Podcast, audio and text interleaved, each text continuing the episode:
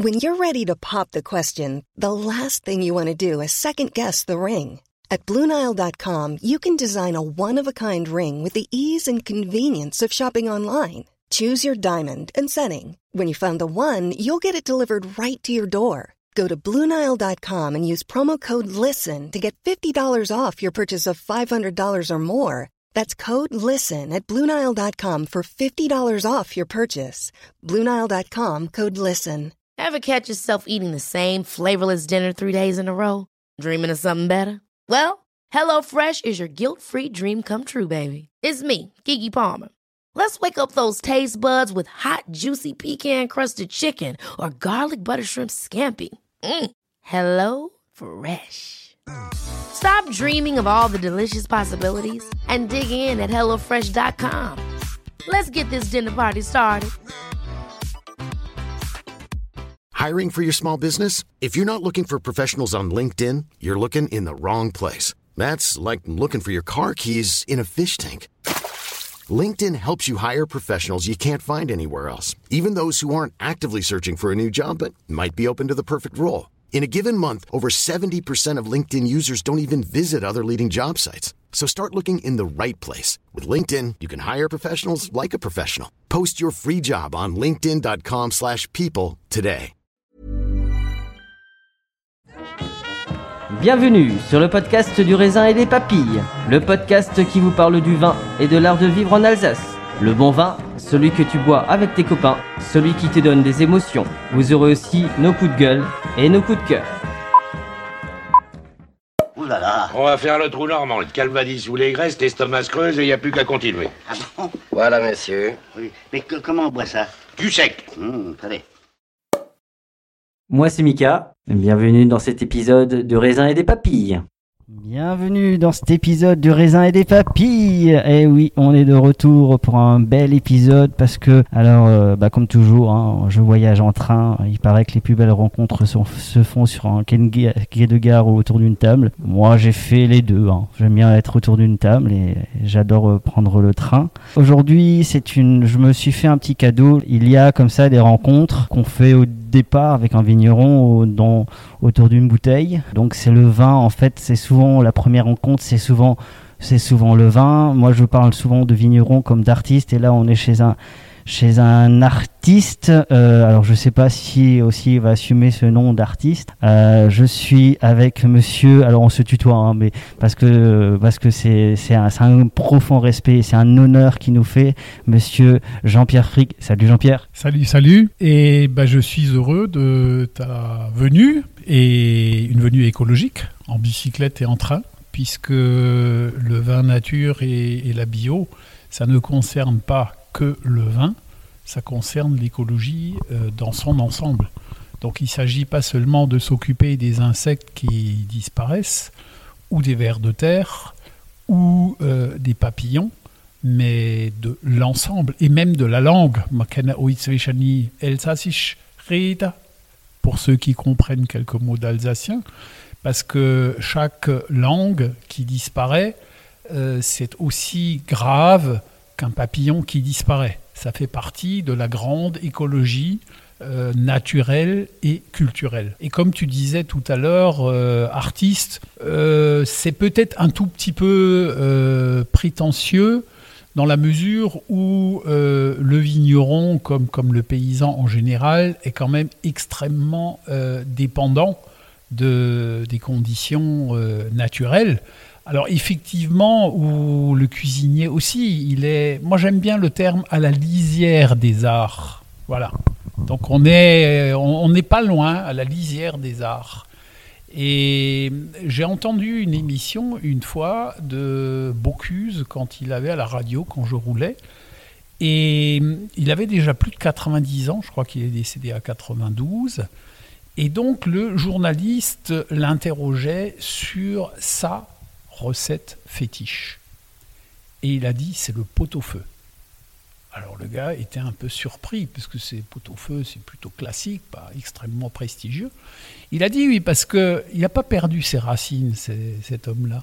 Il a dit, parce que le pot-au-feu, comme la viande, est cuite, et à des époques où il n'y avait pas des congélateurs, euh, le froid comme on l'a aujourd'hui, Il a dit, bah, en été, le lendemain, je peux en faire des tomates farcies, et en hiver, je peux en faire du hachis parmentier.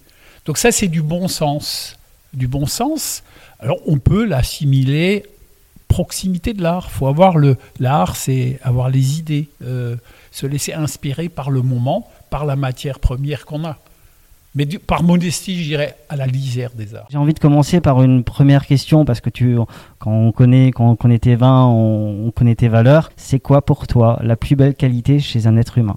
La sincérité. Bah parce que de la sincérité découle euh, une fraternité. Euh, on peut compter sur des gens sincères. Et les, les gens sincères euh, entre eux ne s'écrasent pas les uns les autres. Donc la sincérité, et c'est d'ailleurs ce que je souhaite aussi dans, dans les vins. Tu parlais d'A O C, bon, on peut en parler tout à l'heure. Euh, faire des cahiers des charges, on, on pourra faire encore des dizaines de cahiers des charges. Si les gens ont des lois et des lois pour contourner ou ne pas contourner l'échappement fiscal et tout et tout, euh, si... La sincérité, c'est une qualité d'âme, c'est une qualité intérieure, d'esprit. Et si quelqu'un a un moment... Do... Nous sommes tous en chemin, quel que soit le, le travail qu'on fait, euh, les vignerons, les vignerons nature, euh, les écrivains, euh, les journalistes comme toi, et cetera. Et il ne s'agit pas de dire que l'un est meilleur que l'autre. On est en chemin et on n'est peut-être pas au même endroit. On n'est pas sur le même chemin parce qu'il y a beaucoup de bifurcations. Mais l'essentiel, c'est de dire ce qu'on fait. Si une année, pour une raison précise, j'ai été obligé de mettre un peu de soufre, eh ben, je ne suis pas banni pour ça. Ce n'est pas la fin du monde. Il suffit de le dire, de dire aux gens, ben voilà, là, ce vin, j'ai eu des difficultés de tel et tel ordre. Et c'est la raison pour laquelle, à la mise en bouteille, j'ai mis quinze milligrammes. Donc ça reste un vin nature encore, puisque les vins nature... L'idéal est qu'il n'y ait aucun sulfite et évidemment aucun autre intrant, mais c'est toléré jusqu'à à trente. Et ben voilà, euh, nous sur nos étiquettes, on a par exemple les purs vins sans sulfite ajouté, là il n'y a aucun ajout, et puis il y a d'autres étiquettes euh, où c'est marqué euh, sucre résiduel, par exemple dix grammes, S O deux total euh, dix-neuf, vingt et un milligrammes. La sincérité, c'est, c'est une forme de transparence. Et si moi, je me suis mis en colère avec quelqu'un, eh ben, et je lui explique que depuis euh, ce matin, il euh, y, y a ça qui m'est tombé dessus, il y a ça, ça et ça, et que maintenant, je suis irrité, la personne va comprendre que la colère que j'ai, j'exprime vis-à-vis d'elle, c'est pas à cause d'elle. Si je ne dis rien, je dis, mais qu'est-ce qu'il a, celui-là, pour que j'ai une tête qui ne lui revient pas. Donc voilà, sincérité. Ou de dire le matin, moi avec les gens qui bossent avec nous, je leur dis quelquefois le matin, je dis bon eh, les gars, ce matin euh, j'ai mal dormi, je suis fatigué, je suis irrité et irritable. Ich bin nicht gut gelünt. Ich bin nicht gut gelünt, ja. Ich bin vollmond gesehen und ich bin müde und ich bin spät ins Nest gegangen und das und das. Und ich weiß es, ich habe nichts gegen euch, aber pass auf, heute nehmen wir es nicht besser, aber ich bin aufgeregt. Voilà, oder nicht gut gelünt. Moi, moi, je dis toujours, euh, moi, ça ne me dérange pas qu'une, qu'une viticulture et, et qu'une vinification industrielle, de toute façon, elle existe. Elle existe, elle a le droit d'exister. Ils ont le droit, bah, y a, y a un codex alimentaire, donc ils mettent des, des produits qui sont légalement autorisés. Après, c'est, c'est aux consommateurs d'être acteurs aussi et de dire, bon, bah, ça... Jusque-là, j'accepte dans mon alimentation, et ça, j'accepte pas. Bon. Donc, quand on achète un, un paquet euh, de, de gâteaux secs à un euro, il euh, y a, euh, généralement même en deux langues, il y, y a tout un paragraphe euh, qu'on tient euh, du froment, euh, du bicarbonate de soude, euh, de la lécithine de soja, et, et, et je ne sais quoi. C'est marqué pour un truc qui vaut un euro. Vous achetez, le, le consommateur achète une bouteille à quinze, trente, quelquefois cinquante euros. Quelquefois trois euros aussi. trois euros. Oui, mais disons, pour trois euros, à la limite, c'est plus excusable de ne pas savoir ce qu'il y a dedans. Enfin, vaut mieux, peut-être. Je dirais, oui, bon, éventuellement. Mais donc, euh, cette euh, exception euh, je dirais, liée au vin, elle est, elle est... c'est pas tout à fait juste, puisque c'est pas une transparence. Alors bon, il semblerait que maintenant, il y ait des... Et alors, il y a des effets pervers aussi. Par exemple, à cause des allergènes, euh, le collage au blanc d'œuf se faisait très longtemps. Euh, l'œuf n'est pas un produit euh, toxique. Et en plus, les poules, à l'époque, on faisait couramment, pas tellement en, en Alsace, mais dans les régions à vin rouge. Euh, bon, aujourd'hui, euh, vous pouvez, enfin, le vigneron peut toujours faire des collages au blanc d'œuf, mais il doit marquer qu'il y a de l'œuf dedans et que c'est allergène. L'œuf, c'est pas le plus grave. Euh, idem pour la caséine, la caséine qui provient du lait, parce qu'il y a des gens qui sont allergiques au lait et d'autres qui sont allergiques aux œufs. Alors, résultat, parce que ça ne fait pas bien de marquer sur l'étiquette « contient des allergènes euh, issus du lait ou de l'œuf », maintenant, on peut mettre, sans rien écrire, alors, pardon, je ne saurais pas dire, du P P P V, polypyronidol, enfin, pardon, je n'ai pas ça en tête. C'est, c'est des, des noms relativement compliqués. Ça, c'est un truc vraiment totalement de synthèse. Et ça, il n'y a pas de gens encore allergiques à ça, apparemment. Et donc, on est exempt de le mettre sur l'étiquette. OK. Donc, on, on, on va quelquefois d'une intention de protéger les gens allergiques euh, aux produits laitiers et à l'œuf. C'est une bonne intention. Mais comme le vigneron, il trouve que ça... Enfin, le vigneron ou la grosse boîte euh, trouve que ça ne fait pas bien sur l'étiquette, si lui, il pense qu'il a quand même besoin de faire un collage, il prend le P P P V et ça, il n'a pas besoin de le marquer. Et ça, c'est un produit de synthèse, alors que l'œuf, un œuf bio, c'est au moins un produit naturel. Voilà. Oui, il y a... Donc, il y a des trucs pervers, il y a quelquefois des... On peut partir de bonnes intentions et puis le résultat euh, n'est pas forcément concluant. Moi, je voudrais que tu me parles de ton histoire. Euh, on va peut-être revenir au petit garçon que tu étais, euh, comment tu as grandi, euh, et cetera. Oui, alors euh, l'histoire, euh, bah, je, je suis né donc euh, en Alsace. Quand je suis arrivé, ma langue maternelle, c'est l'alsacien. Bis ich in den Kindergarten bin, habe ich nur Elsassisch geredet. Und äh, salamals haben meine Eltern gesagt, äh, wenn er einmal in die Schule geht, muss er in einen Ort gehen, in eine Region von Frankreich, als er anständig Französisch lernt. Donc je traduis quand même. Donc euh, j'étais à l'école maternelle en connaissant que... À l'époque, on appelait ça école maternelle. Euh, je suis né en, en cinquante-six. Et... Comme ma maman. Salut maman.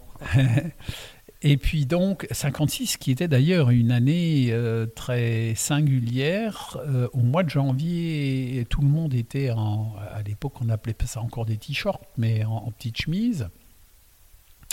Et en l'espace de... Donc, les, il y avait plus vingt-cinq degrés. Et en l'espace de quarante-huit heures, euh, on est passé de plus vingt-cinq à moins vingt-cinq. Même les oliviers ont gelé dans, dans le sud de la France. Mais les bébés étaient bien au chaud, puisque bah, ta maman et moi, on a survécu. Elle, elle est née en août, donc je pense que c'est, c'est, c'est plutôt pas mal. Ouais. Voilà, donc... Euh, Et donc, ma, ma première langue, c'est l'alsacien. Et mes parents euh, se sont dit, si un jour je devais aller dans une école, et pourquoi pas une école de viticulture, ce serait plutôt dans la France, comme on dit, de l'intérieur. C'est Inra. Que c'est Inra, puisque là-bas, on parle mieux. Alors, je sais qu'il y a des gens que ça blesse un peu de parler de la France de l'intérieur. Il y a, il y a d'autres euh, manières d'exprimer ça. Il y en a qui disent euh, « en vieille France ». Pourquoi en vieille France ? Ben parce que jusqu'en seize cent quarante-huit, euh, l'Alsace faisait partie de ce qu'on appelait du Saint-Empire romain germanique qui a débuté à la chute de Rome et qui a quasiment duré un, un petit millénaire. Alors, ce n'était pas la paix euh, absolue, il y avait plein de principautés et tout, mais on appelait cette grande région euh, le Saint-Empire romain germanique. Et c'est pour ça, on goûtera tout à l'heure le, le Bergweingarten, euh, ou le Strangenberg, tous les noms des grands crus et des lieux-dits alsaciens, du nord au sud, et à Pfaffenheim aussi, euh, sont à consonance germanique, puisque ces noms ont été euh, donnés entre, euh, il y a six, sept, huit cents ans, peut-être neuf cents ans pour certains, et donc on faisait partie de, de ce, cet empire euh, romain germanique. Et donc la Nouvelle-France débute, ou la France actuelle, quoique ça a encore bougé un peu à plusieurs fois, mais débute en fait avec euh, Louis quatorze euh, et le traité de Westphalie en seize cent quarante-huit, où l'Alsace est donc passée du Saint-Empire romain germanique à la France. C'est pour ça qu'on distingue l'époque d'avant seize cent quarante-huit et d'après. Et, et c'est pour ça qu'on dit France de l'intérieur. Et avant, c'était la Vosges, les Vosges qui étaient donc la, la frontière. Aujourd'hui, c'est le Rhin. Voilà. Et donc, du coup, moi, j'ai fait des, j'ai fait juste un bac euh, agricole technique. Ça s'appelait à l'époque B T A, O, option viticulture œnologie à Avise, donc en, en Champagne. Euh, c'était ça ou Beaune, parce que à cette époque-là, moi je suis parti à treize ans, euh, il n'y avait pas encore de section viticole à Rouffach. Voilà. Et puis voilà, alors est-ce que mon français est meilleur parce que j'étais cinq ans en Champagne, j'en sais rien. Toujours est-il que c'était intéressant de découvrir euh, une, une région différente. Et puis, après, je voulais faire... Je ne voulais pas forcément me lancer dans le poursuit de la viticulture. Mon rêve, c'était de, de faire de l'écologie. Et il y avait une école de vit, de, d'écologie à Neuvic. Donc ça, c'est dans les années euh, soixante-treize, soixante-quatorze, soixante-quatorze euh, Giscard d'Estaing. C'est là que j'ai voté la première fois, j'avais dix-huit ans. Et puis finalement, je m'y suis pris un peu tard et donc euh, on ne pouvait pas me prendre tout de suite la première année. Et puis après, il y a eu de nombreux événements, bah, comme souvent, euh, mon père qui, qui, qui, qui se fatiguait et puis du coup, bah, j'ai, j'ai, j'ai bossé ici, j'ai fait euh, six mois de stage en Allemagne, trois mois en Suisse, chez, chez un bio, chez Émile Vuy, au-dessus du lac de Bienne, un monsieur qui était un tisserand d'art, et donc qui est passé de l'art à la lisière des arts. Et ouais, c'était très, très sympa aussi. Là-bas, j'étais en soixante-seize, cette année où il faisait tellement sec. Et j'étais, je suis toujours d'ailleurs, objecteur de conscience. Donc je... Bon, maintenant, on ne va pas s'étendre sur euh, la Russie et l'Ukraine, euh, ce qui se passe au Yémen, parce qu'on parle de la Russie et de l'Ukraine, bah, c'est, c'est, c'est bien légitime euh, d'en parler. Mais je veux dire, il y, y a plein d'autres conflits euh, dont, malheureusement, on parle très peu. Il euh, y a des conflits, il y a des guerres civiles en Somalie, il y a des situations très, très tendues, et puis de, de toujours... Et ça, ça m'a, en tant qu'ado déjà, ça m'a toujours euh, travaillé. Et donc j'ai dit, euh, moi je ne ferai pas de service militaire. Euh, on peut. J'ai, j'ai appris à connaître euh, le M A N, le Mouvement d'Action Non Violent, euh, et, et, et plein d'autres associations euh, qui étaient antinucléaires euh, militaires, et du coup antinucléaires civiles aussi, puisque c'est lié. Et donc, j'étais une année objecteur de conscience en forêt domaniale de Châtillon-sur-Seine. J'ai appris beaucoup de choses. Et ensuite, euh, je me suis rapproché, et ça s'est mal passé avec le directeur de l'époque de l'hôpital de Guebwiller. Donc, ça date, ça, hein, ça fait longtemps. Il s'appelait Christ, d'ailleurs, et ça devait être un ancien militaire, il ne supportait pas les objecteurs. Et puis, euh, j'y allais un jour par semaine, puisqu'il ne voulait pas me voir, parce qu'un jour par semaine, on ne pouvait pas être classé déserteur. Et un jour, il a piqué une telle colère, il m'a foutu dehors, il a failli me baffer. J'ai dit, bon, bah, écoute, maintenant, mon gars, euh, voilà, j'y suis plus allé. Et donc, j'ai bossé à la maison. Et un, donc, j'avais plus de protection sociale. Et un an plus tard, euh, arrive la gendarmerie. Il me dit, bon, bah, écoutez, maintenant, voilà, il faut faire une déposition. Vous êtes déserteur, et cetera. Et donc, euh, passé au tribunal, mon avocat à l'époque, c'était Venturelli. Je ne sais pas ce qu'il fait aujourd'hui. Et donc, euh, premier passage, pour eux, ce n'était pas assez clair. Il manquait des éléments et tout. Deuxième passage, il y avait de nouveau pas ci et ça. Donc, ça a traîné sur des, des, des années. Et en quatre-vingt-un, euh, élection de Mitterrand. Et Mitterrand a eu la sagesse d'amnistier ce que n'ont plus fait Macron et ni Hollande d'ailleurs. On dit que la justice française est encombrée. Alors il ne s'agit pas de, de, d'amnistier des, des tueurs en série, évidemment. Mais je veux dire, euh, le gars euh, qui, qui dans un quartier a emprunté une mobilette, euh, voilà. C'est pas la peine à seize ans ou dix-sept ans de, de lui casser les pieds à vie, et cetera.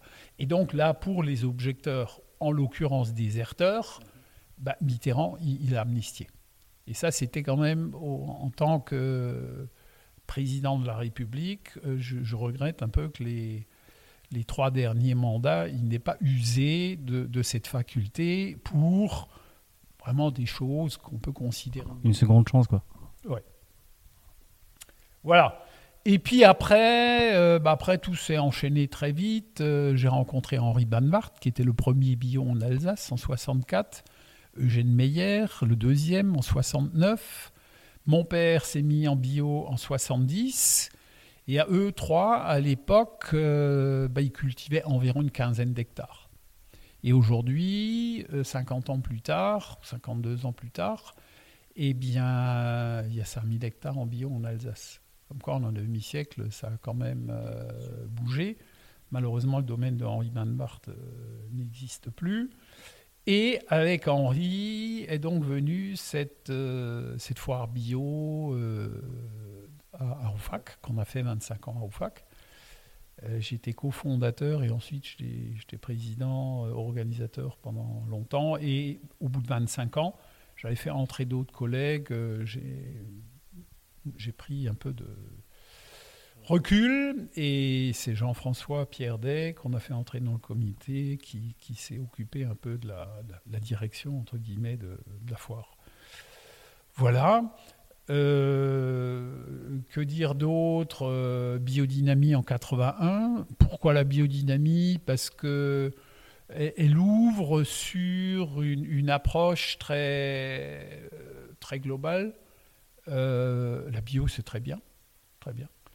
Euh, la biodynamie permet simplement de s'insérer dans quelque chose d'un peu plus vaste, puisqu'on s'intéresse de plus près euh, aux, aux interactions euh, de toutes les planètes du système solaire par rapport à la vie sur Terre, et même de notre système solaire par rapport aux constellations. Donc c'est une ouverture, même si on ne comprend pas tout, euh, même si une vie ne suffit pas à, à tout étudier. Ça ouvre euh, des perspectives et puis on peut faire des petites recherches. Et puis l'histoire des, des préparats, bah c'est, les préparats c'est quelque chose que, qu'on peut faire soi-même. Euh, on n'est pas tributaire euh, de, de, d'un marchand de produits bio, enfin fustides bio. On peut le faire vraiment soi-même. C'est un peu une école de, d'autonomie.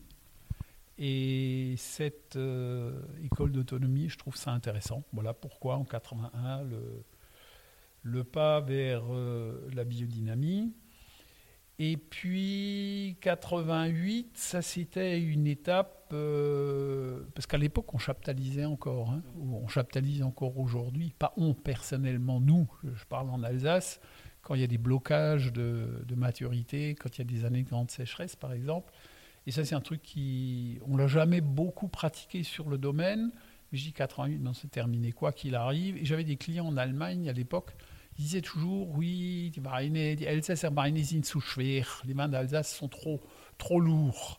Et je dis, bon, bah, écoutez, OK, euh, le, le moment venu, euh, il y aura peut-être des vins légers. Alors, ils ont quand même un peu retourné leur veste. Donc, euh, je ne sais plus quelle année. Ben, quatre-vingt-huit, il a beaucoup plu. soixante-dix-huit aussi. Je ne sais plus quelle année, mais il y a une année où, effectivement, j'avais des vins à neuf degrés et demi, dix. dix virgule cinq, onze. Donc, pas de chaptalisation. Ça, c'était aux environs de quatre-vingt-huit. Ou un peu avant. Et là, ils ont quand même un peu retourné leur veste. J'ai dit, bon, ça y est, maintenant, goûtez. Vous vouliez des vins légers, voilà des vins légers. Qui étaient sympas quand même. Il y avait une forme de maturité. Ce n'étaient pas des, des vins qui avaient des acidités qui transperçaient l'estomac. Hein. Mais hum, c'est plus facile d'en parler qu'après de, de les vendre. Et puis, il euh, y a une niche de gens qui veulent des vins un peu alcoolisés. Ils font beaucoup de bruit, mais ils ne sont pas nombreux, quoi.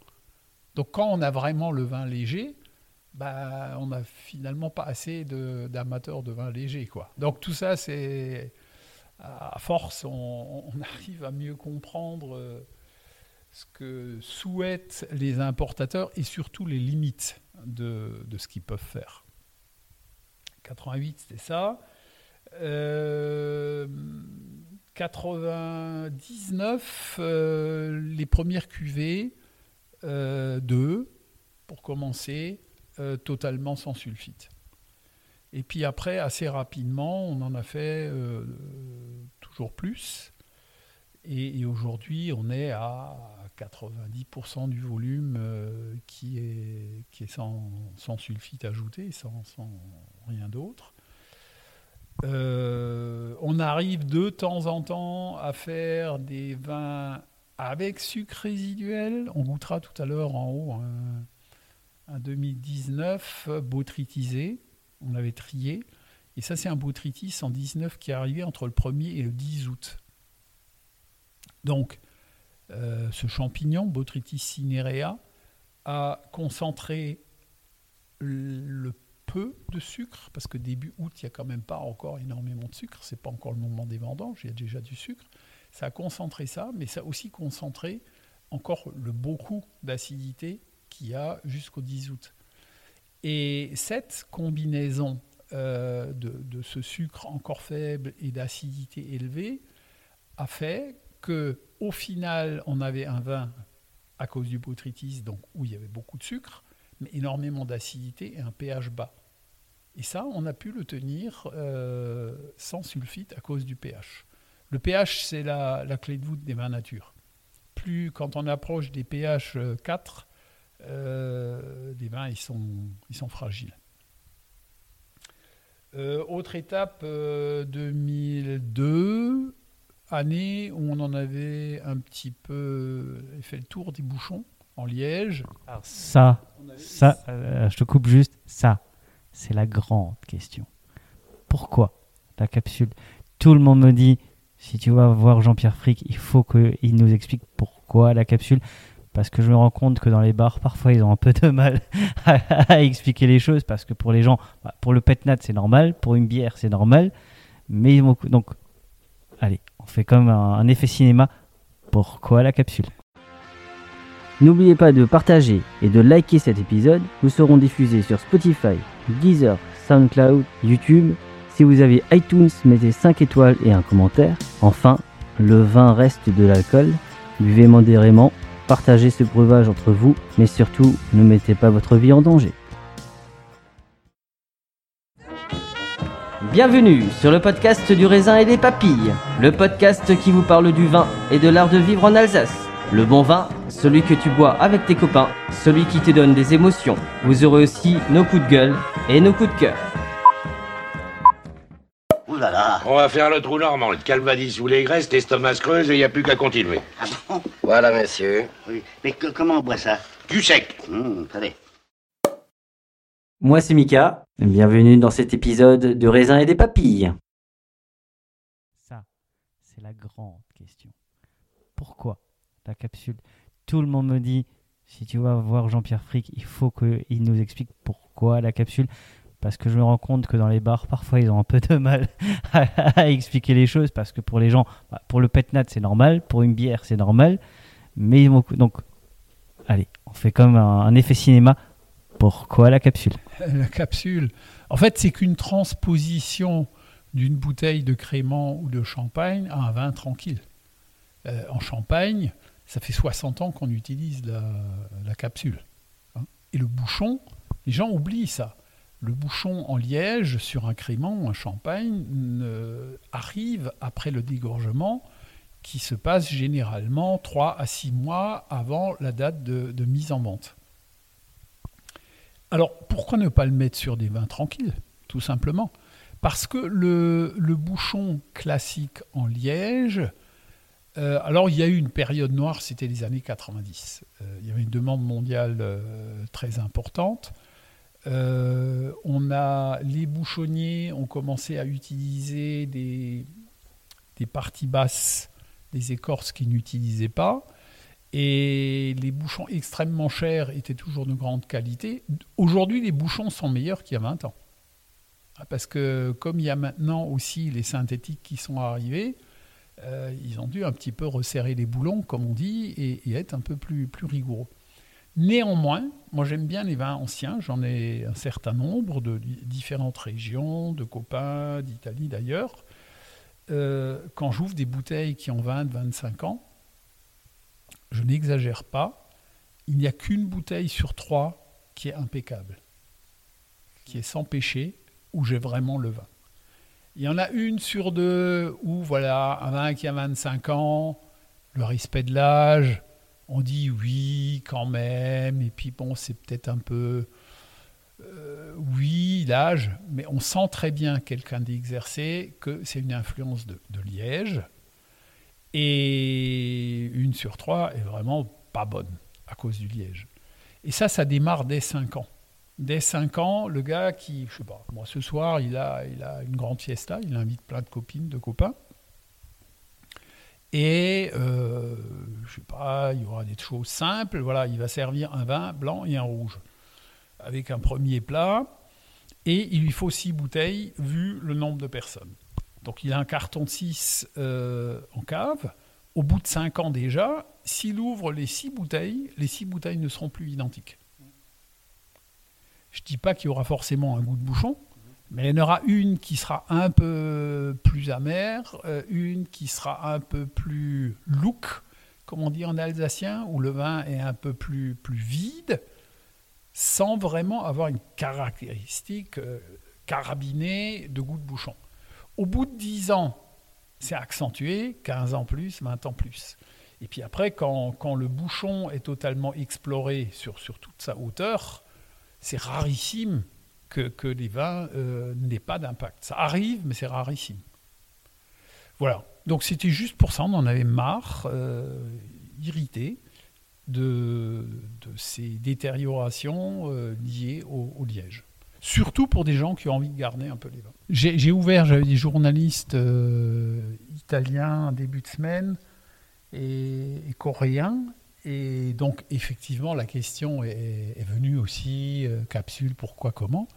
Et, et l'Italien disait, ouais, bon, et puis les vins nature, ça ne se garde pas et tout. J'ai ouvert une bouteille de, de vingt ans, en deux mille deux, et qui avait du sucre résiduel, et qui a tenu. Et il était euh, surpris, agréablement, mais il était étonné. Il n'y croyait pas. Et d'ailleurs, pourquoi on mettait de la cire ? Aujourd'hui, ça fait bien. Voilà, c'est, c'est, c'est... c'est beau. Voilà. Mais la cire, on ne la mettait pas sur les vins. À l'époque, on parlait de vins de consommation courante. Ça ne se mettait pas là-dessus, puisque le, le bouchon n'était pas censé euh, devoir être impeccable pendant cinq, dix, quinze ans. C'est les grandes appellations. Les, les vins au grand potentiel de garde... On mettait la cire, pourquoi ? Parce que le liège, il perd de son élasticité et qu'il y a trop d'oxygène qui arrive. Le vin, les vins nature, on dit « Oui, mais avec la capsule, euh, c'est, c'est très étanche. Euh, est-ce que le vin ne manque pas d'air ?» Si le vin man- manque d'air, c'est parce que je n'ai pas bien fait mon boulot avant. C'est parce que je n'ai pas voulu soutirer. Euh, c'est parce que je voulais le protéger à la mise en bouteille où il a de l'air alors que c'est absolument pas nécessaire. Sur notre euh, machine à mettre en bouteille, on avait un, un dispositif euh, qui faisait une petite injection de gaz carbonique. Hein, pchit, juste un petit pchit comme ça pour chasser l'air. Mais je l'ai enlevé euh, très rapidement Parce que, en fait, l'air, ce petit air qu'il y a, il est, il est nécessaire au vin. Et le soutirage est nécessaire au vin. Voilà. Après, il y a des gens qui disent, ils ne soutirent jamais, ils mettent en bouteille directe sur le lit entière. Là, je, suis, je reviens à, à l'histoire de la sincérité. Bah, si eux pensent que c'est mieux et que eux sont satisfaits, leurs clients sont satisfaits, c'est parfait. Pourvu que les gens soient heureux. Il n'y a pas une méthode universelle qui est la méthode. Il y a des lignes directrices. Un, un vin nature, il y a malheureusement des vins nature qui ne sont pas tous bio. Ça, je trouve ça un peu regrettable. On dit oui, mais ouais, c'est, c'est quasiment bio. Bon, ok. Alors, si c'est quasiment bio, fais le pas complet, quoi. Vas-y, mon gars, fais le pas complet. Euh, tu te mets en bio. Ah oui, mais c'est de la paperasserie. Il y a quand même un petit crédit d'impôt qui paye le temps passé à la paperasserie. Voilà, ça c'est quand même un peu pour le respect, je dirais, du, de l'amateur de vin. Peut-être qu'on, qu'on pourrait bah, parler déjà du vin qui est devant nous, parce qu'en en fait, je crois que c'est, c'est le vin dont la, la bouteille était cassée, c'est ça ? Donc, dans le sud Alsace, on a eu beaucoup de précipitations l'année dernière. On a eu deux mois pratiquement sans feuilles sèches. Et nous avons perdu euh, trois quarts de la récolte. Et donc, le, les deux préfets euh, alsaciens ont déclaré euh, toutes les communes, d'ailleurs, viticoles, en calamité agricole, donc sinistre climatique. Et dans ces conditions, on peut acheter du raisin. Et donc, ça, c'est du raisin, exceptionnellement. Donc, on a acheté chez un collègue, euh, Jean Dreyfus, domaine Fischbach. D'ailleurs, c'est marqué Fischbach sur l'étiquette pour distingué. De... C'est très bien. Donc il y a Pierre Frick, puisque c'est nous qui l'avons élevé. Mais donc c'est marqué Fischbach. Il y a aussi... c'est, c'est le Grauereben chez, euh, chez Fischbach. Le pinot noir, c'est ça c'est le, le... Je ne sais même pas le nom de la partie. Enfin, son, son pinot noir, c'est Grauereben, c'est qui est pour moi l'un des, des pinots noirs que j'affectionne le plus. Et euh, donc, euh, bah, juste pour euh, situer euh, Jean Dreyfus, il a fait le podcast aussi. Et euh, c'est le barbu qui a un, un rire qu'on entend de loin quand on est sur un salon et euh, qui est donc à Trenheim. Et euh, donc, c'est le domaine Fischbach. Euh, alors, juste pour resituer, c'est un domaine dont sa mère s'est occupée, sa grand-mère s'est occupée, et que lui, il a repris euh, et qui reprend de, avec une, euh, un talent qu'on lui connaît. En tout cas, moi, j'aime beaucoup. Alors, moi, je, c'est vrai que pendant des, pendant des décennies, enfin, des décennies, je ne suis pas si vieux non plus, mais euh, pendant des années, je ne buvais plus de pinot noir. Je trouvais ça d'une, d'un plat. Euh, et, euh, et depuis que je bois beaucoup plus de vin bio, biodynamie, nature, euh, pff, moi, le pinot noir, je trouve qu'il a... Euh, qu'il a pris un envol en Alsace qui est assez incroyable. Mais nous avons en Alsace de, de très beaux terroirs. Il y avait une petite manifestation euh, entre deux confinements à Bach, puisque Bach est l'une des deux communes qui a revendiqué son grand cru en pinot noir. Et ils avaient organisé, parce que l'I N A O n'a pas tout de suite voulu, parce que la moyenne des prix... enfin. Il y a, il y a différents critères et il faut aussi que le prix moyen soit plus élevé qu'un, qu'un pinot noir classique. Et à l'époque, le, l'I N A O a fait une petite erreur de calcul. Ils ont dit oui, mais ils n'y croient pas assez à leur grand cru. Et alors, ils se sont un peu bougés. Enfin, ils se sont toujours bougés là-bas. Et ils ont organisé une petite manifestation qui s'appelle Alsace Terre de Rouge. Et ils ont invité d'autres vignerons qui sont un peu des, des ouais, disons un peu plus passionnés de pinot noir que, que la moyenne. Et euh, Antoine Kreidenweiss aime bien nos pinots noirs.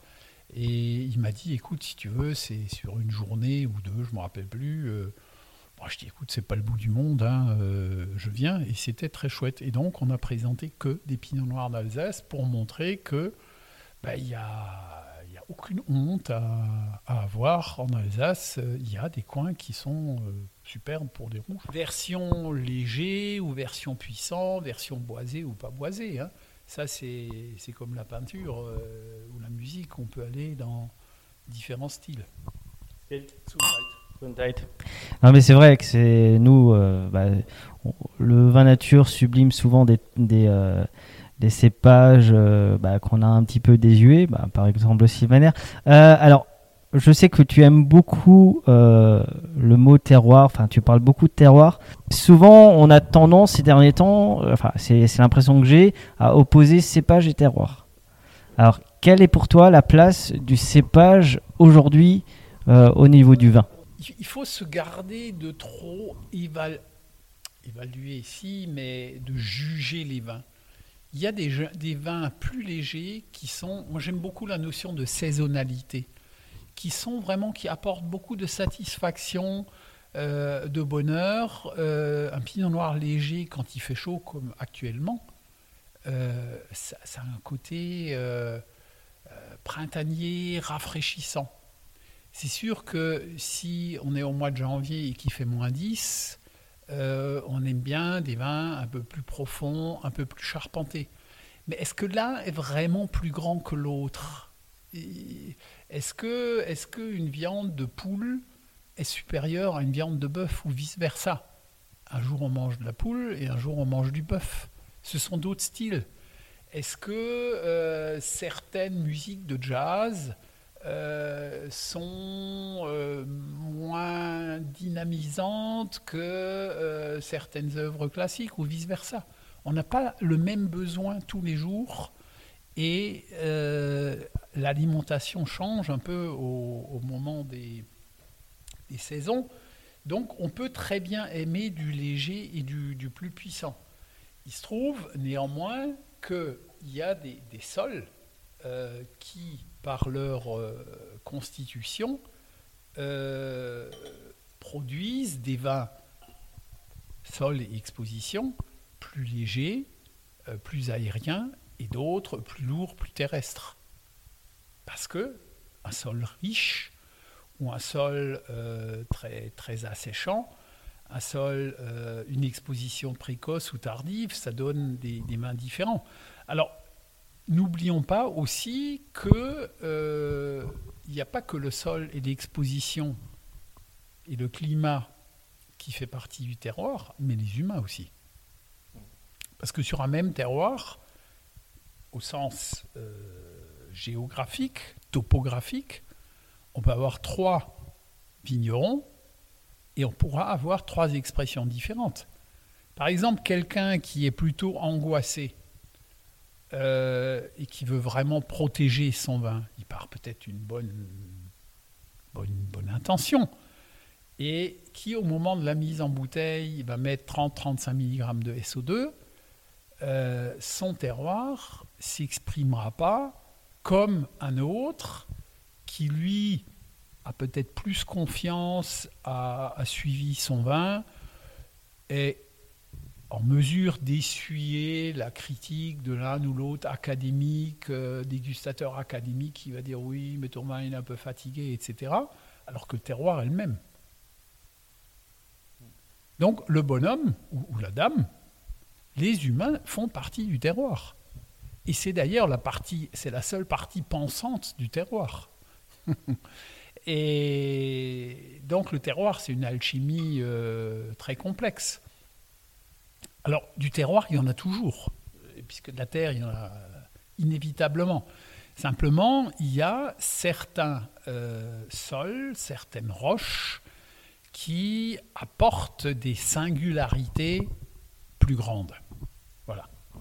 Et quelquefois, et c'est ce qu'on demande, ce qu'on recherche dans les, dans les vrais grands vins de terroir, c'est que le, la singularité du sol peut rendre, peut quasiment effacer le côté terroir.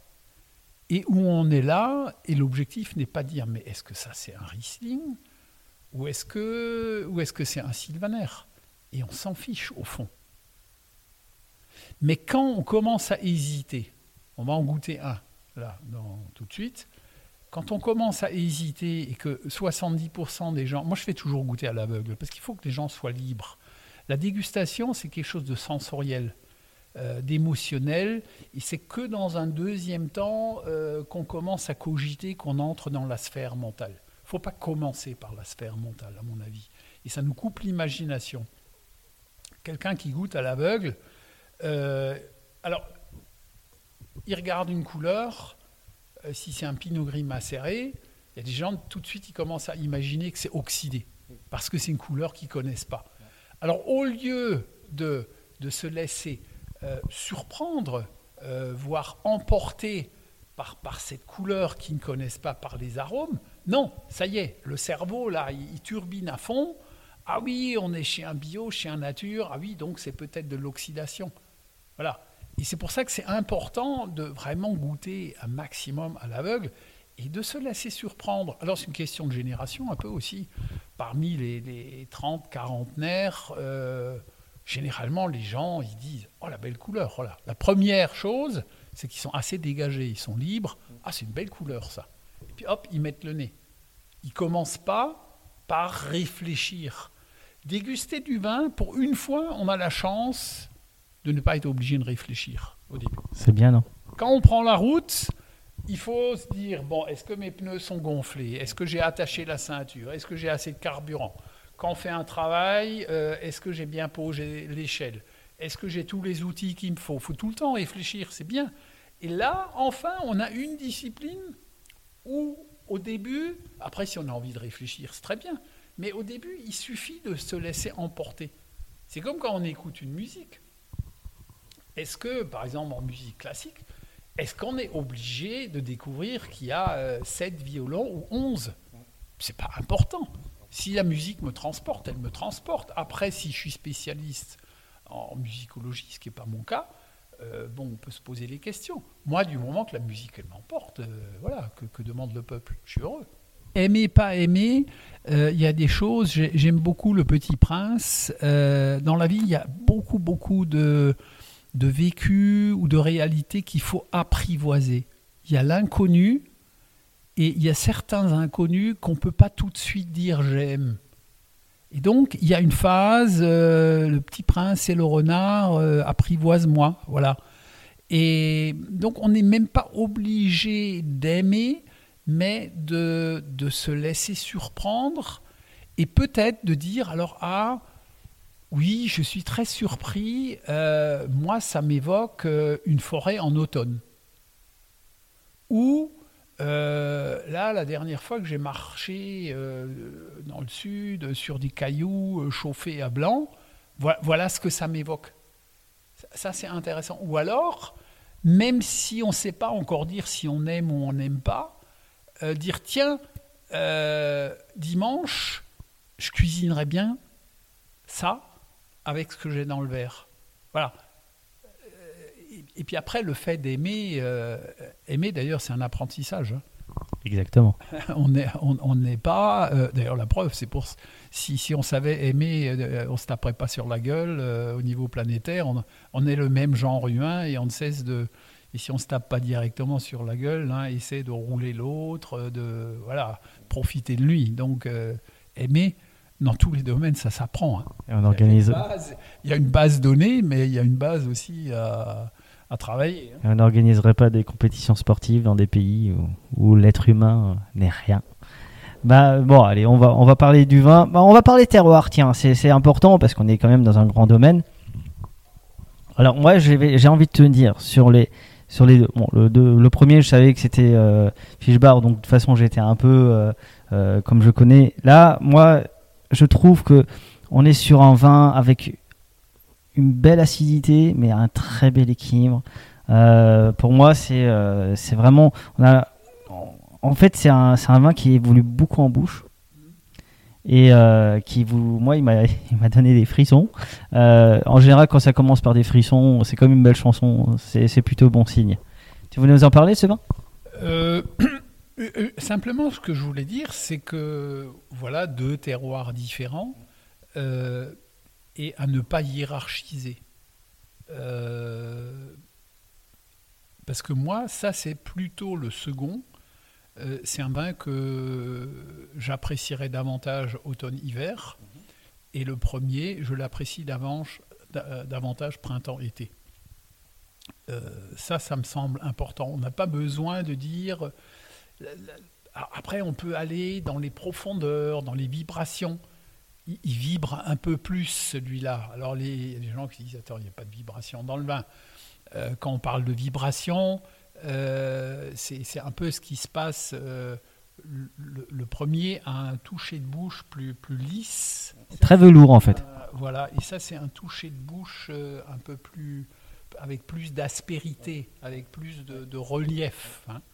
Et alors, les uns euh, sont plus euh, séduits justement par un toucher de bouche lisse, et d'autres recherchent euh, davantage un peu les aspérités, pourvu que les gens soient heureux. Euh, également, bah, comme les deux précédents, euh, non filtrés, sans, sans sulfite, sans aucun, aucun ajout.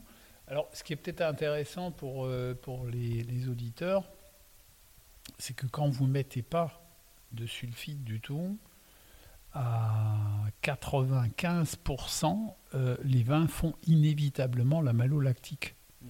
Alors, sur les pinots noirs, classiquement, on la recherche. Euh, sur les blancs, dans l'histoire récente, pas dans l'histoire ancienne, mais dans l'histoire récente, Euh, on ne cherchait pas forcément euh, la malolactique, et particulièrement pas sur les Riesling. Et donc, dans ce cas-là, il faut soutirer assez tôt. Et la plupart des gens mettaient du soufre pour, pour euh, inhiber les bactéries de la malolactique. Ce vin-là, par exemple, que, que nous avons dans le verre, euh, a fait la malolactique. Hein. Et, et tous nos blancs, ou pas blancs, font la malolactique. Donc, et, et la malolactique est également une source de, supplémentaire de stabilité. L'instabilité du vin vient de deux origines. David Lefebvre, qui s'intéresse beaucoup au vin, qui est, qui est journaliste dans différentes revues, euh, l'Est agricole, mais pas que, euh, lui, il dit toujours euh, il faut que le vin perde son carbone. Euh, le carbone, c'est, c'est la base de la chimie organique. C'est d'ailleurs la pierre philosophale des, des alchimistes. Et puisque le diamant, par exemple, c'est du carbone, c'est la forme la plus pure, et l'anthracite, le charbon, c'est du carbone aussi. Hein. Donc le carbone, il est multiforme, c'est vraiment la base de, de, de, de la chimie organique, donc euh, de la nature. Et bah, le sucre euh, contient évidemment des atomes de carbone, et la fermentation modifie cette instabilité du carbone du sucre en une stabilité euh, dans le, les molécules d'alcool. Et l'acide malique, dit Apfelsäure, l'acide de la pomme, hein, euh, a deux fonctions acides, et les bactéries malolactiques Euh, coupe, découpe en fait l'acide malique et en font de l'acide lactique, Milchsäure, l'acide du lait, choucroute par exemple. D'ailleurs, on, sent, on dit quelquefois il y a des vins qui sentent la choucroute. Et il se peut, alors c'est, c'est une phase qui n'est pas forcément la plus, la plus agréable du vin, bah, il suffit de, de, de soutirer, mais parce que en fait ce sont les mêmes bactéries qui, qui font la transformation, comme la choucroute ou le navet confit, les légumes euh, lactofermentés.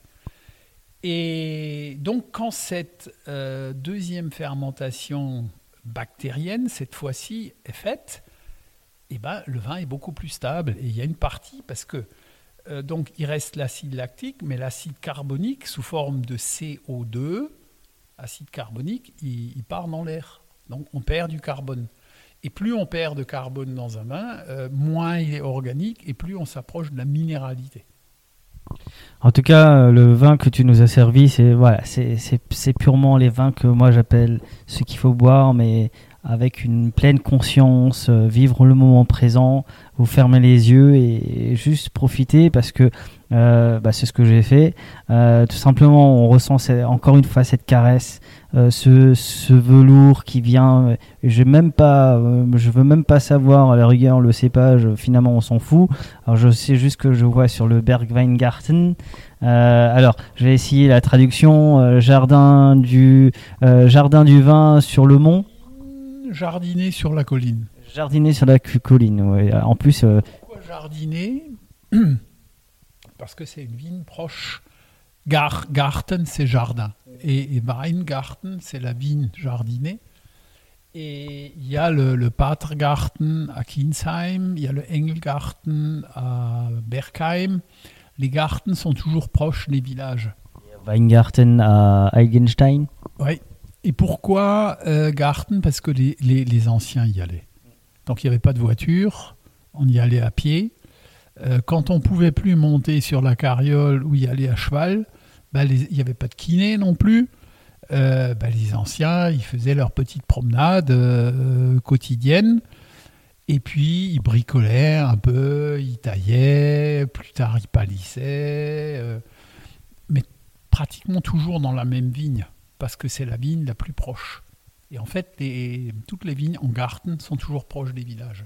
C'était la vigne des anciens. Et pendant ce temps, les jeunes, bah, avec la, la carriole euh, ou à cheval, allaient plus loin et s'occupaient des vignes plus éloignées. Voilà. Donc Bergweingarten, c'est à huit cents mètres, euh, sept cents mètres au-dessus du village. C'est une exposition sud-est. C'est un sol très calcaire, assez proche du Steinert. Beaucoup de calcaire. Et on sent, on sent vraiment un côté caillouteux qui, qui, qui reste une saveur assez longue de cailloux. Et alors les gens, nous on le vend comme Bergweingarten. Il n'y a, a pas de mention de cépage. Alors il y a les gens maintenant qui connaissent euh, ce terroir et, et cette cuvée. Et il y en a d'autres toujours. Ah mais, mais, mais qu'est-ce que c'est euh, Je dis bah, c'est du Bergweingarten. Ah mais pourquoi Je dis bah, vous savez au Moyen-Âge euh, on achetait du riz cuir, euh, on achetait euh, du, du, du Trenheim, on, on achetait du Soultz. Euh, voilà. Euh, il y a même encore il y a un siècle euh, on avait plus de cent cépages en Alsace. Hein Donc on achetait euh, tel village et on savait que dans tel village, les vins étaient un peu plus charpentés, donc on les prenait l'hiver.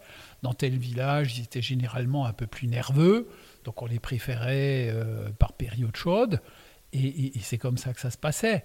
Et il n'y avait pas une litanie de vingt-cinq cépages. D'ailleurs, les vignerons eux-mêmes, souvent, ne, ne savaient pas exactement, euh, ils n'étaient pas capables d'identifier tous les cépages. Et c'est qu'à partir de soixante-deux... Quand, quand l'Alsace est passée en, en, en appellation euh, contrôlée, qu'il y a eu un, un appauvrissement euh, considérable euh, quant aux cépages. Donc maintenant, nous sommes un certain nombre à, à essayer de remettre en avant cette euh, notion de, de, de terroir, de lieu. Hein. Euh, quand vous achetez un pommard, bon après là-bas, c'est pas tout à fait. En Bourgogne, c'est un peu plus simple. Ils ont deux cépages, hein. et, et un là qui est blanc et l'autre qui est rouge. Mais disons, les, les gens, ils vont pas demander si c'est du merlot ou, ou du pinot noir ou du cabernet franc. Voilà. Et donc, en fait, ce Bergweingarten là, qui pratiquement tout le monde dit que c'est du Riesling, en fait, c'est un pur sylvaner. Uh-huh. J'étais parti sur le Riesling aussi, mais euh, bon, j'aime beaucoup le sylvaner. Sans sylvaner, euh, de petit rendement, euh, ça c'est du trente hectolitres à l'hectare.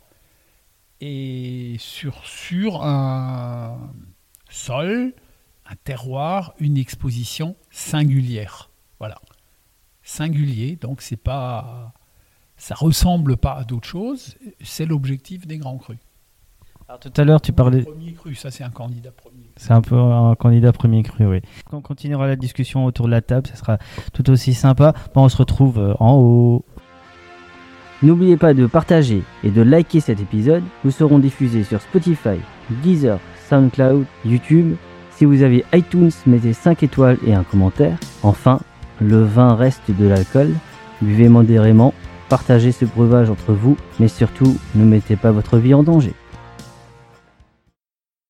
Que de mourir. Et oui, je voulais prendre un peu de temps pour vous remercier d'abord d'être plus en plus nombreuses et nombreux à écouter ce podcast en France et dans le monde entier. Franchement, merci. Maintenant, je vais te mettre à contribution. Je voudrais qu'à la fin de l'épisode, tu prennes trente secondes pour mettre sur Spotify et Apple Podcast une note, cinq étoiles, un commentaire, de préférence cinq étoiles parce que c'est toujours mieux. Sacré référencement Google. partage le podcast, partage-le dans les stories. Tu peux m'écrire également sur Michael, M-I-C-K-A-E-L, arrobase du raisin et des papilles point com avec tes suggestions, tes questions, même s'il y a des choses qui te plaisent pas, tu peux m'écrire et forcément je te répondrai. Donc si vous voulez bien mettre cinq étoiles, un commentaire sur votre plateforme préférée à la fin de l'épisode, franchement ça me ferait plaisir. Salut Bessom! Bienvenue sur le podcast du raisin et des papilles, le podcast qui vous parle du vin et de l'art de vivre en Alsace. Le bon vin, celui que tu bois avec tes copains, celui qui te donne des émotions. Vous aurez aussi nos coups de gueule et nos coups de cœur. Ouh là là. On va faire le trou normand, le calvadis sous les graisses, l'estomac creuse et il n'y a plus qu'à continuer. Ah bon ? Voilà, monsieur. Oui. Mais que, comment on boit ça ? Cul sec. Mmh, allez. Moi, c'est Mika. Bienvenue dans cet épisode de Raisins et des Papilles. Un crément, on va aviner un tout petit peu les verres. Euh, un crément sec, ça permet de, de bien neutraliser le palais, je trouve, pour passer des vins d'un millésime euh, jeune, en foudre, à des vins qui sont déjà en bouteille. C'est un peu un autre univers, hein. Ouais. Et le, le crément, ça c'est de l'auxerrois, sans soufre, sans sucre ajouté, sans rien. Eh bien, il permet le crément de, de vraiment, euh, oui, changer de, de stade, hein, puisque les, les vingt et un en foudre sont sur l'ifine, donc c'est, c'est, c'est une autre étape. Et là, on va goûter des vins d'une étape différente, puisque eux sont déjà en bouteille. Ah là là, alors, la couleur, parce que c'est quand même important qu'on parle de la couleur. On est vraiment sur une couleur or. C'est vraiment, c'est vraiment majestueux. Moi, j'aime beaucoup les... C'est vrai que la couleur du vin fait partie de l'histoire du vin. Hein, et, euh, et c'est vrai que vous, euh, c'est peut-être ça le, l'inconvénient d'un podcast, mais il y a tellement de, il y a tellement d'avantages à faire un podcast que finalement ça change pas grand-chose. C'est que vous voyez pas forcément la couleur, ah, vous goûtez pas non plus, mais c'est comme quand vous regardez une émission de cuisine, hein, finalement vous mangez pas non plus. Mais c'est pour ça qu'on va vous donner vraiment le, l'envie. C'est toujours, c'est toujours vous donner l'envie. On va essayer de reproduire au mieux euh, nos dégustations pour vraiment que vous ayez aussi l'envie de goûter les vignerons. On a la chance, alors c'est vrai que j'en, j'en, j'en ai pas parlé, mais d'être, d'être quand même écouté dans, dans tous les pays euh, du monde. Euh, je voudrais quand même saluer en ce moment les auditeurs ukrainiens qui, euh, compte tenu de ce qui se passe en ce moment, sont de plus en plus nombreux, euh, qui nous écoutent. Euh, alors je sais pas s'ils ont la chance, je pense que c'est un petit peu compliqué de, de trinquer en ce moment, mais on va trinquer euh, pour oui. eux aussi, également. Euh, et également, bah, on parlait. C'est une question que je voulais te poser parce que on parlait tout à l'heure de de, de, de cent cépages qu'avait l'Alsace il y a un siècle.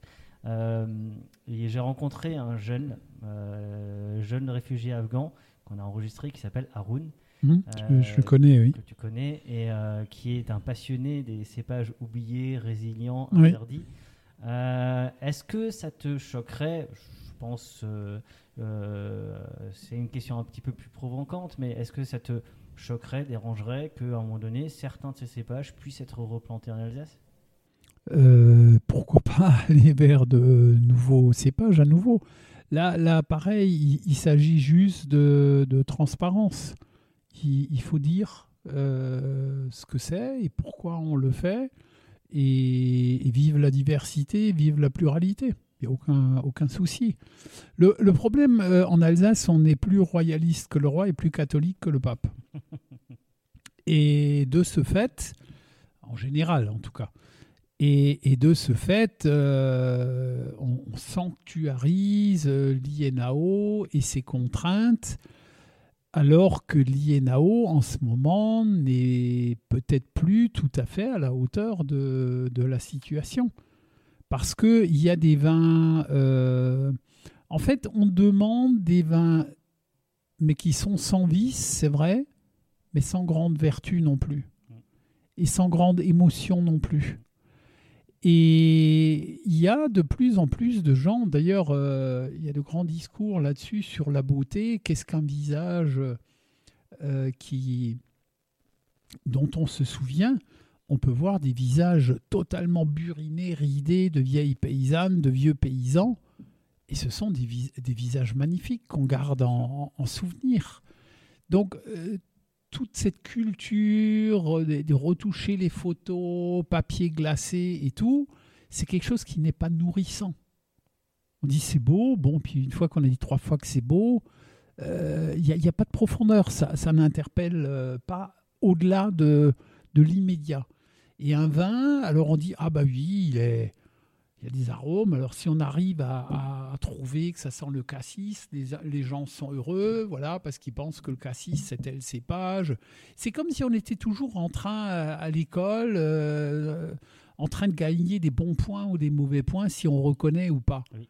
Et, et, et cette histoire-là bah, est un peu fatigante. Et, et l'I N A O est quand même un peu euh, des défenseurs de, de cette manière de voir.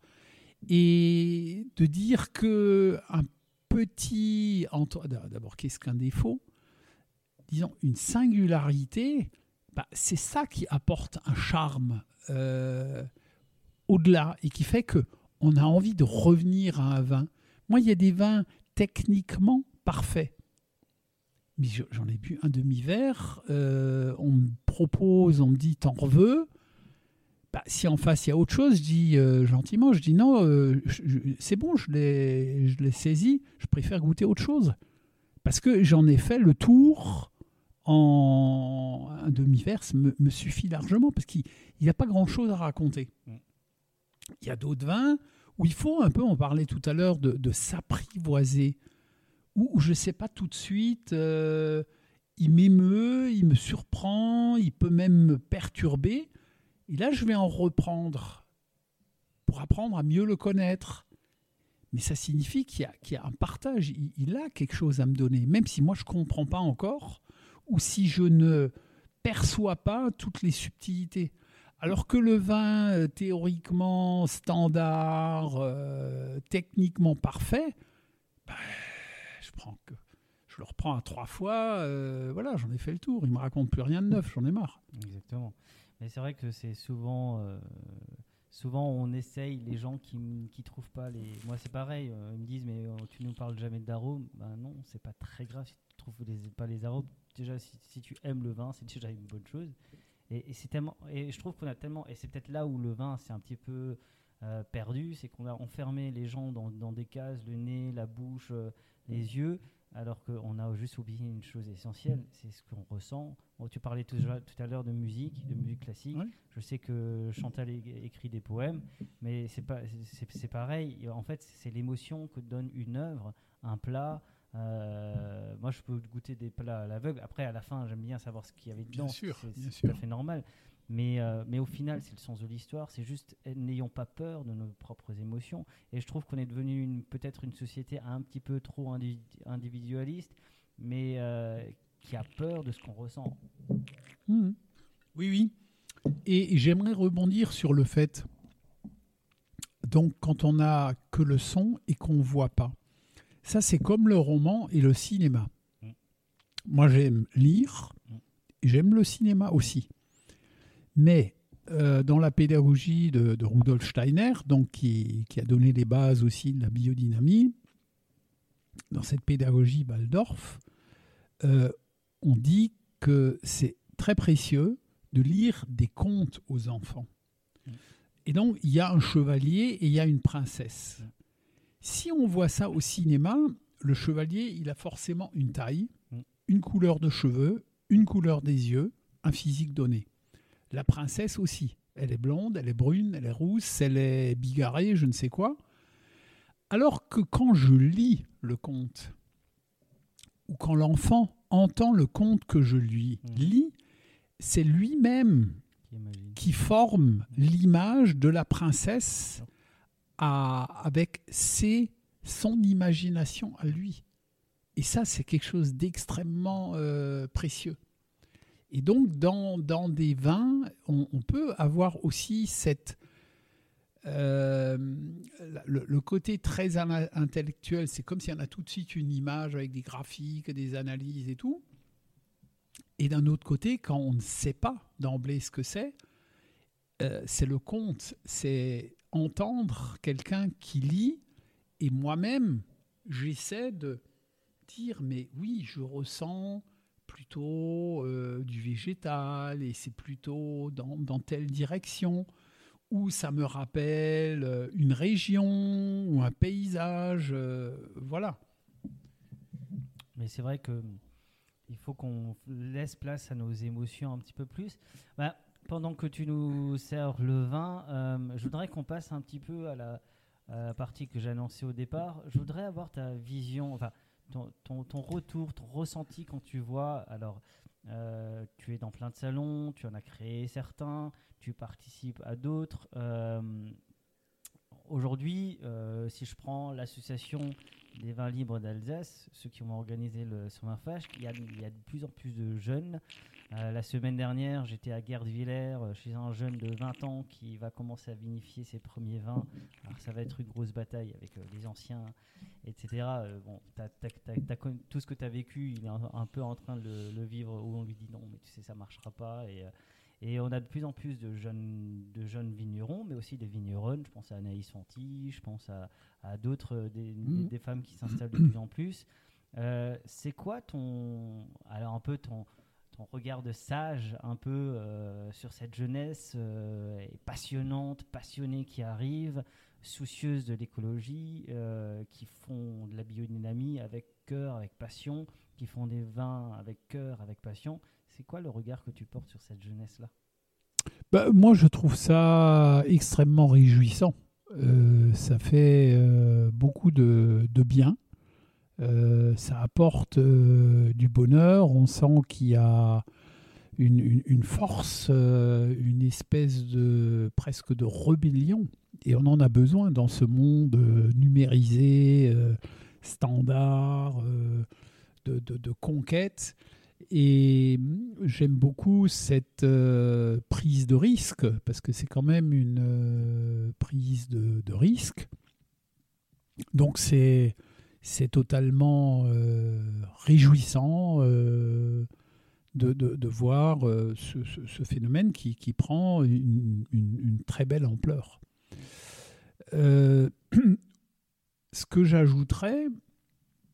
c'est que, et c'est peut-être notre rôle d'ancien, quoique nous sommes partagés, on ne partage pas tous exactement la même approche, et c'est très bien, euh, l'histoire d'aller en vin de France euh, facilite un peu les choses.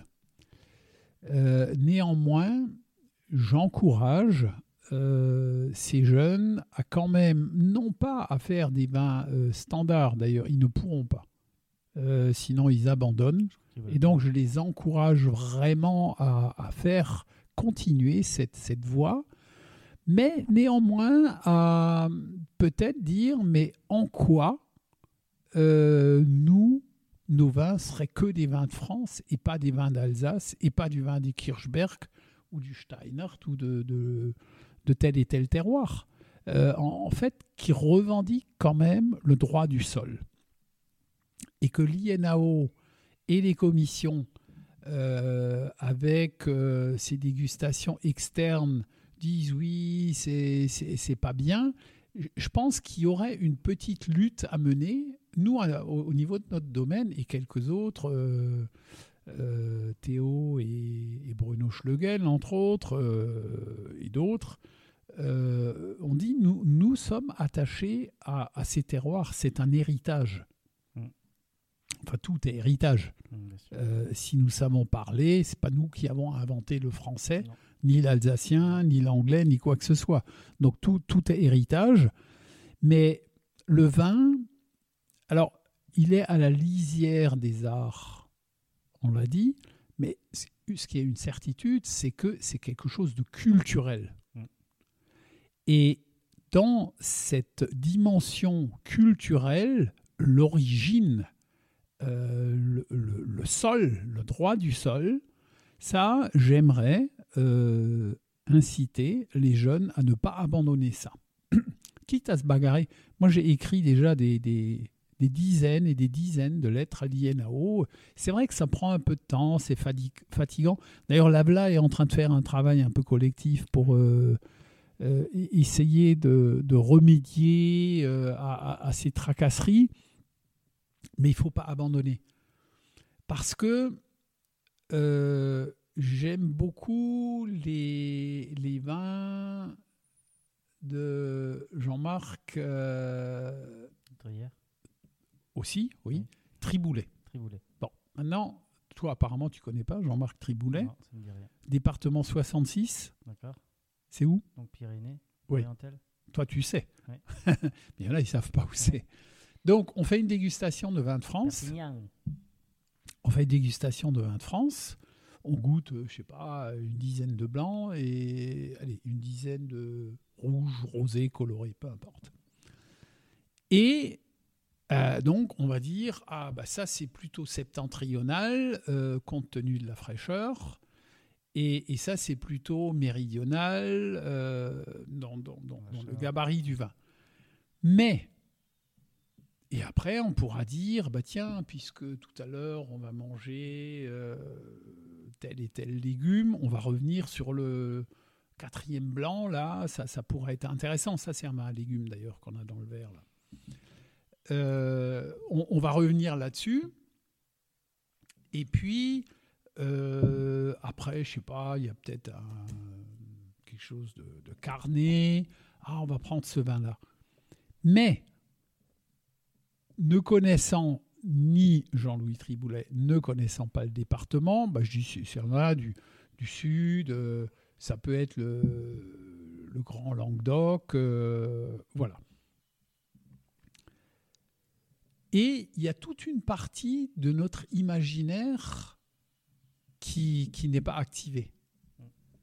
Si on me dit ça c'est du Kirchberg de Bach, et j'étais une fois. En tant que euh, citoyen du monde, de n'importe quel pays à Bar, et on me dit, ça c'est Kirchberg de Bar, et ben qu'est-ce que j'ai vécu à Bar ? Qu'est-ce que j'ai mangé ? Avec quels gens j'étais là-bas ? Et une partie du vin, c'est aussi l'histoire. Ah, l'Alsace, ah oui, l'Alsace a eu un, un, une histoire assez tourmentée. Dans, voilà. Donc, l'origine, le, le lieu...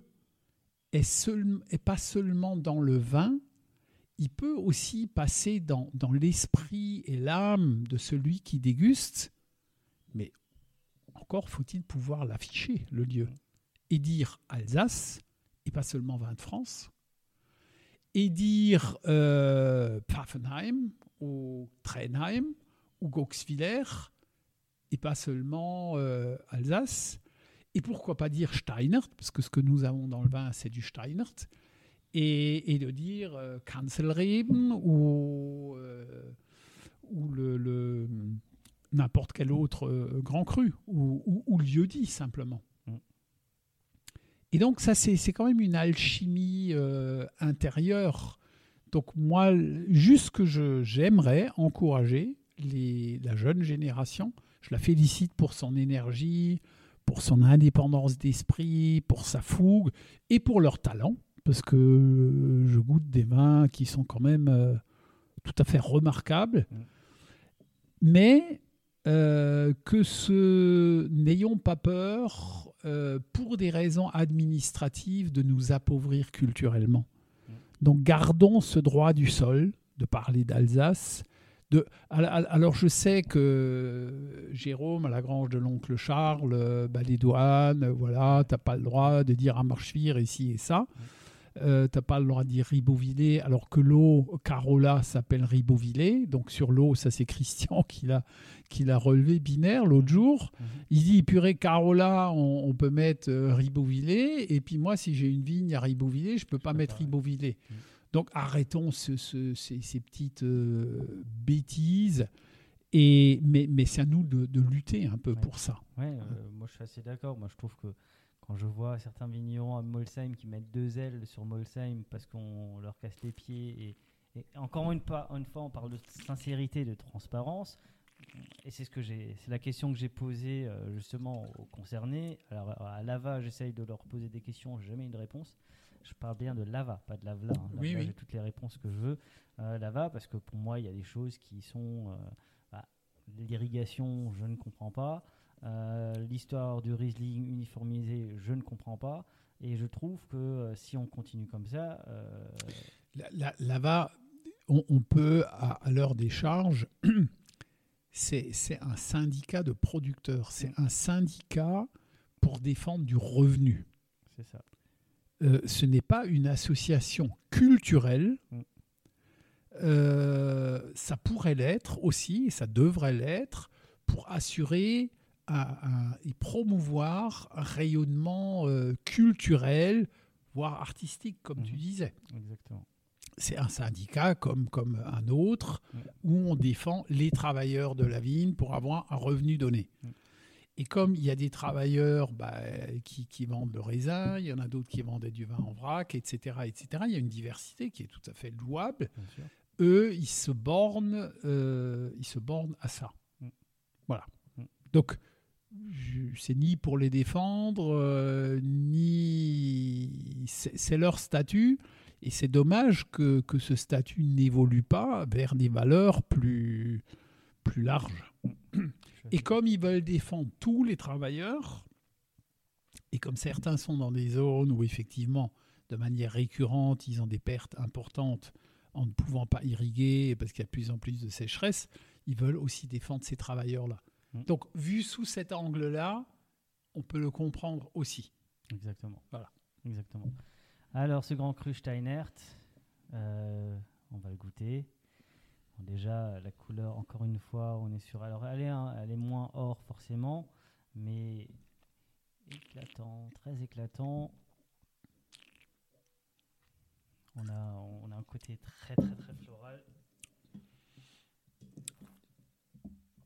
Alors, on est sur... Et une... puis là, l'explosion, l'explosion, pour moi, c'est un feu d'artifice. On a les saveurs, ça... Ça éclate sous, sous la langue, il mmh. y, y, y a tout le palais, toute la langue, il y a tout qui se met, euh, un peu comme les go- globules rouges, quand vous avez une plaie qui se met au travail, ben là c'est mmh. pareil.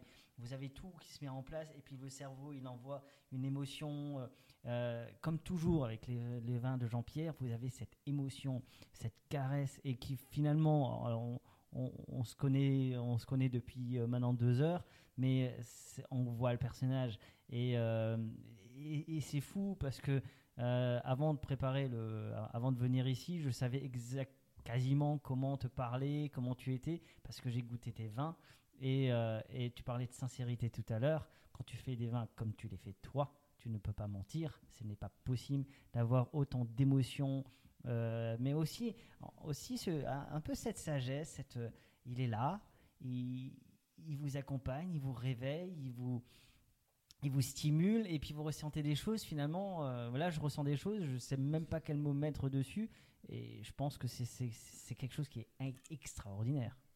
C'est là où c'est extraordinaire. Le vin est extraordinaire. C'est vraiment une boisson qui n'est pas comme les autres. Non, ce n'est pas une boisson comme les autres. Ça, c'est exact. Euh, c'est une boisson inspirante où elle devrait l'être toujours. Non pas inspirante par, par l'ivresse euh, physiologique, mais inspirante euh, par euh, son essence même et inspirante pour, pour, pour la fraternité, pour la, la culture en, en général. Et, et c'est pour ça qu'on on ne peut pas euh, faire des vins inspirants avec des prix, puisque tout est économique. Il vaut mieux, il vaut mieux ouvrir une bouteille rarement, mmh. mais une bouteille inspirante, que de boire du vin. D'ailleurs, un vin, ça ne se boit pas. On, on, on goûte un vin, on, on respire un vin. Ce n'est pas pour boire. Si c'est boire pour boire, euh, ça n'a pas d'intérêt. Et, et c'est là, justement, que je reviens encore une fois à ces, ces histoires d'origine, de lieu, Euh, de trouver un peu le, le génie du, du lieu, de la région. Euh, on ne fait pas du vin, on élève du vin et, et nous sommes que des, des conservateurs de, de ce qu'il y a. Déjà, si on arrive à ne pas banaliser le, le, l'esprit, le génie du lieu, c'est déjà un bon boulot. Et pour ça, il faut prendre un peu des risques, parce que si on veut tout sécuriser, eh ben on, on amoindrit le côté vivant des vins, le côté euh, énergétique, vibratoire, euh, inspirant. Et donc ça, c'est, puisqu'on parlait de, de transparence, ça c'est un vin qui a conservé, pas macéré celui-ci, qui a conservé quatre grammes de, de résiduel. Mmh. Et c'est la raison pour laquelle, euh, au moment de la mise en bouteille, on a adjoint une dizaine de milligrammes. Donc c'est un vin nature, mmh. mais ce n'est pas un zéro sulfite. D'accord. Et donc on ne marque pas zéro sulfite mmh. ajouté, puisqu'on en a mis. Et on met la quantité de sucre et on met le, la quantité de sulfite totale, dix-sept milligrammes, ouais. sachant que les natures sont plafonnées, entre guillemets, à, à trente. N'oubliez pas de partager et de liker cet épisode. Nous serons diffusés sur Spotify, Deezer, SoundCloud, YouTube. Si vous avez iTunes, mettez cinq étoiles et un commentaire. Enfin, le vin reste de l'alcool. Buvez modérément. Partagez ce breuvage entre vous, mais surtout, ne mettez pas votre vie en danger. Bienvenue sur le podcast du Raisin et des Papilles, le podcast qui vous parle du vin et de l'art de vivre en Alsace. Le bon vin, celui que tu bois avec tes copains, celui qui te donne des émotions. Vous aurez aussi nos coups de gueule et nos coups de cœur. Ouh là là. On va faire le trou normand, le calvadis sous les graisses, l'estomac creuse et il n'y a plus qu'à continuer. Ah bon ? Voilà, messieurs. Oui. Mais que, comment on boit ça ? Du sec. Mmh, allez. Moi, c'est Mika. Bienvenue dans cet épisode de Raisins et des Papilles. Tout à l'heure, j'avais parlé d'une, d'une photo, parce que souvent, quand on parle de Bruno Schuller, de Patrick Meyer, de Christian Biner, mon copain, euh, et de Jean-Pierre Frick, euh, les gens me parlent toujours d'une photo, une photo que, qui, est, qui est pour moi légendaire. Alors on a sur cette photo euh, Léo Ferré, Georges Brassens et Jacques Brel, qui étaient de grands artistes, qui sont toujours pour moi, pour l'éternité, des grands artistes, et surtout des libres penseurs. Et souvent, on fait le rapprochement, nous, entre nous, à dire, mais euh, c'est souvent la photo qui, que tout le monde rêverait d'avoir avec vous quatre, euh, un petit peu en noir et blanc, avec euh, l'histoire, les gens qui se sont battus, parce que tu parlais tout à l'heure de la jeune génération, mais la jeune génération, elle est très reconnaissante sur les combats que vous avez menés. Alors, il y en a d'autres, hein, André Osertag, Jean-Michel Daïs, pour ne, pour ne parler que d'eux. Euh, quand on parle de cette photo-là, de ces artistes-là, alors je ne sais pas si je les affectionne mmh. ou pas. Euh, bon, si, com- si, je les aime beaucoup, comme comparaison, il y a pire. Hein. Ah oui, non, mais... Voilà. Euh, ça, ça te fait quoi de, de... Comment vous vous êtes rencontrés tous les quatre, en fait ? En fait, c'était des rencontres euh, amicales, euh, c'était pas des rencontres syndicales. D'ailleurs, dans, dans l'histoire, euh, j'aime bien, euh, quand j'ai un peu de temps, euh, lire, et on se rend compte, Rudolf Steiner parle de, de certaines choses qui, de toute façon, les germes vont éclore à un moment donné. Mmh. Et... à l'époque où on n'avait pas encore les moyens de communication d'aujourd'hui, historiquement, on peut prouver qu'à à, à quelquefois, à dix ans près, mais je parle là de, de millénaires, dans la conscience humaine, euh, en Asie et, et par exemple de ce qu'on appelle aujourd'hui l'Europe, mmh. à, à très peu de, d'années de, de différence, les deux, deux idées similaires ont éclose, mmh. qui ont été peut-être euh, travaillées différemment, mais c'est venu au même moment, parce que euh, le temps est là. Mmh. Et lorsque bah, des gens, à un moment donné, ils ont envie de faire des vins, on se rencontre, on dit « Ah, bah toi aussi, t'as fait ça. Ah, bah tiens, bah, tiens on va se faire une soirée. Euh, tiens, on goûte, oui, parce qu'on est isolé, donc du coup, on est moins isolé. » Bon, ça, ça remonte maintenant à pas mal d'années. Mais ça, c'est pas fait, c'est pas quelque chose d'organisé. Euh, maintenant, on organise des rencontres et on aime bien se rencontrer, mais c'était assez euh, fortuit au début euh, et tout à fait euh, amical. Euh, voilà, ça, entre guillemets, on pourrait dire ça, c'est des choses qui se font euh, toutes seules. T'es du genre, euh, t'es du genre à regarder en arrière ? T'es nostalgique ?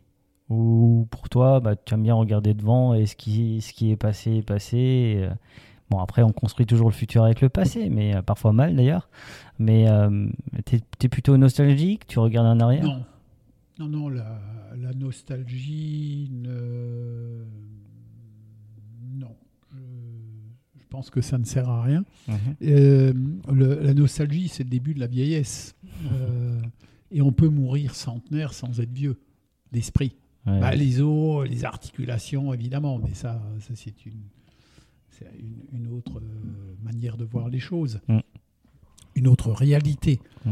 Euh, par contre, je suis euh, pas nostalgique, mais quelquefois je suis triste. Ouais. Euh, la tristesse de voir euh, justement toutes les possibilités dont jouit l'humanité.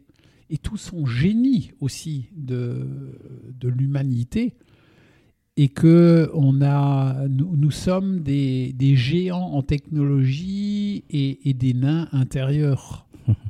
Les, les, les qualités humaines, ce qu'on doit travailler, apprendre l'amour, on parlait, mais l'amour au sens très vaste, la, mmh. la compassion, de l'écoute des autres. Euh, là, on, on progresse euh, à pas de nains. Et donc, ça, ça, ce sont des choses qui... des réalités. Oui, par moments, ça me rend triste. Mais la nostalgie, ça ne sert à rien. Et donc, il faut...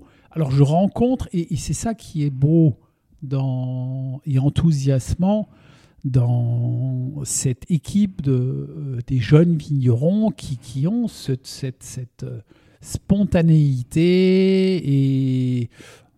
Cette, cette dynamique de dire bon, euh, le père il n'est pas d'accord, mais moi j'ai quand même envie de faire un vin comme ça, mmh. et, et donc ça, ça c'est réjouissant, et ça on le remarque dans, dans d'autres disciplines, il n'y a, mmh. a pas que, que dans le monde mmh. du vin, euh, avec quand même la, la prudence.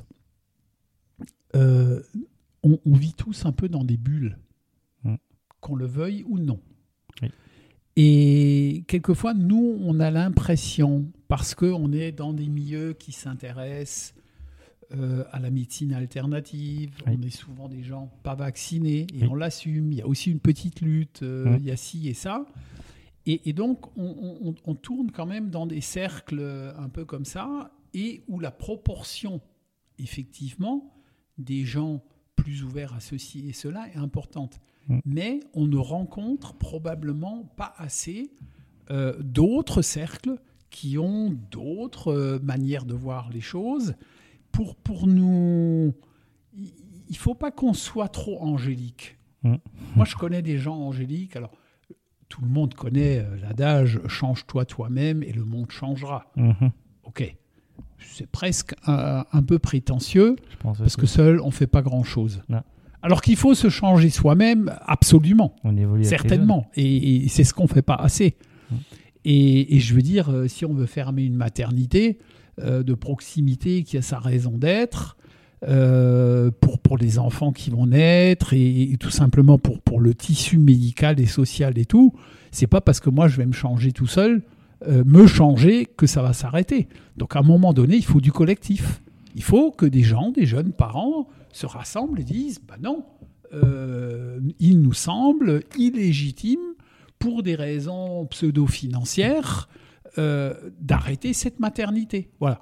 Donc, il y a transformation individuelle, intérieure, mais bien sûr, on n'en fait pas assez. Mais aussi, ce, ce ciment collectif, c'est lutte. Ouais, c'est des luttes. Euh, c'est lutte collective, quoi. Okay. Et donc, il y a plein de choses qui se font, mais ayons, ayons le, le, le discernement et ne nous illusionnons pas trop. Parce que quand on s'illusionne, on, on, on lâche un peu, on se dit « Oh, bon, allez, hop, c'est, ça se réglera tout seul. » Ça se règle tout seul ou pas. Donc, il ne faut pas qu'il y ait de baisse de conscience et de vigilance. Et ça, c'est, c'est, c'est du travail quand même. Hein. C'est, enfin, un travail, euh, voilà. Donc, donc je ne suis pas pessimiste, euh, pas pessimiste, triste, triste par moment. Et bah, il faut continuer à lutter. Lutter, ce n'est pas, c'est pas se battre. la lutte, c'est, c'est autre chose que de se battre. Et, et d'ailleurs, nous, toutes les belles choses que nous vivons euh, sur Terre et tout l'héritage culturel et tout ça, euh, c'est rarement tombé euh, totalement du ciel tout fait. Mmh. C'est tombé du ciel, certes, et puis ce sont des gens qui ont pris euh, ces, ces matières brutes, nobles, euh, en main et les ont transformées, les ont humanisées. Enfin... Mmh. On parle de philo, là, mais, mais le vin, c'est de la philo. Hein. Justement, quand on parle de philo... C'est, je, c'est de la philo, le vin. Je vais te poser ah, une ah, question ah. que j'ai posée à Arnaud Guéchict. Mais est-ce que, justement, est-ce qu'on peut parler de, de terroir et de créativité ? Est-ce que ça va ensemble ? Est-ce qu'il y a une relation entre la créativité, créativité et le terroir, pour être plus précis ? la, la, la créativité, c'est quelque chose qui est... Euh, ce sont des inspirations que recueillent les êtres humains mmh. dans toutes les disciplines. Euh, nous, on a un récepteur en nous et, et, et les, les artistes les plus géniaux, euh, souvent, ce sont des idées qui, on, ou des conceptions, on peut dire, qui étaient dans l'air, mais pour tout le monde, mmh. dans l'air de tout le monde. Mmh. Et eux étaient plus sensibles et plus, plus réceptifs, et c'est eux qui ont capté... et transformer euh, ça en, en peinture, en musique, et cetera. Le terroir, c'est pas nous. Le terroir, c'est un héritage. Mmh. Nous, on est là euh, déjà au niveau de la culture bio, biodynamique, de pas le dégrader. Mmh. Là, c'est, ça, ce sont vraiment des, des fondamentaux. Exact. Et ensuite, une fois qu'on a le raisin, le raisin à maturité, et c'est une nouvelle... Euh, Une nouvelle harmonie, mais qui, qui ne peut pas durer mmh. en l'état, qui mmh. nécessite une métamorphose. Et donc, notre euh, rôle de, de vigneron, en fait, c'est d'accompagner. Ce n'est pas nous qui transformons le vin, qui transformons ce fruit en, en une boisson euh, inspirante, euh, culturelle, émotionnelle. Mais nous, on est juste là pour... essayer de sauvegarder le potentiel. Et, et donc, on est, on est plus accompagnateur que créateur. Okay. Et, créateur, euh... c'est peut-être c'est un peu prétentieux, mmh. à mon avis. Bah, on va parler du vin que tu nous as... Que tu Alors, nous... On, on va goûter deux fois le, le même. Oui. Euh, donc, ce que tu as dans le verre, c'est ouvert du seize... Mmh. dix-sept, dix-huit, dix-neuf, vingt, vingt et un, donc six jours d'ouverture. Oui. Euh, on est à peu près à peine oui. à la moitié de la bouteille. On va sur un Steinert, forcément. Et on est sur euh, Grand Cru Steinert, oui. donc euh, calcaire, euh, un vin de macération deux mille dix-huit, euh, sans, sans ajout évidemment. Mmh, ça pulle, ça. Je... Ça fait voyager, c'est. Encore une fois, on a cette gourmandise-là. Ah, les... Quand on buvait plus de Gewürztraminer parce qu'il était trop sucré, c'est vrai que la macération a donné un coup de fouet euh, au Gewürztraminer et, euh, et que c'est des vins qui sont pour moi beaucoup plus agréables à boire. Et, euh, et, et je trouve, encore une fois, on a cette émotion-là. Euh, alors forcément, bah, le vigneron, comme quoi hein hein c'est comme un artiste. Hein les, les gens ne trichent pas et je, je comprends maintenant qu'il me... pourquoi il nous parle de la sincérité.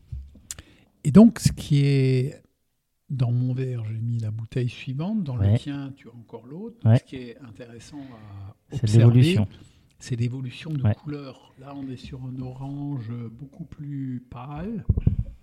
Et dans la bouteille ouverte depuis euh, six jours, euh, c'est un orange euh, plus...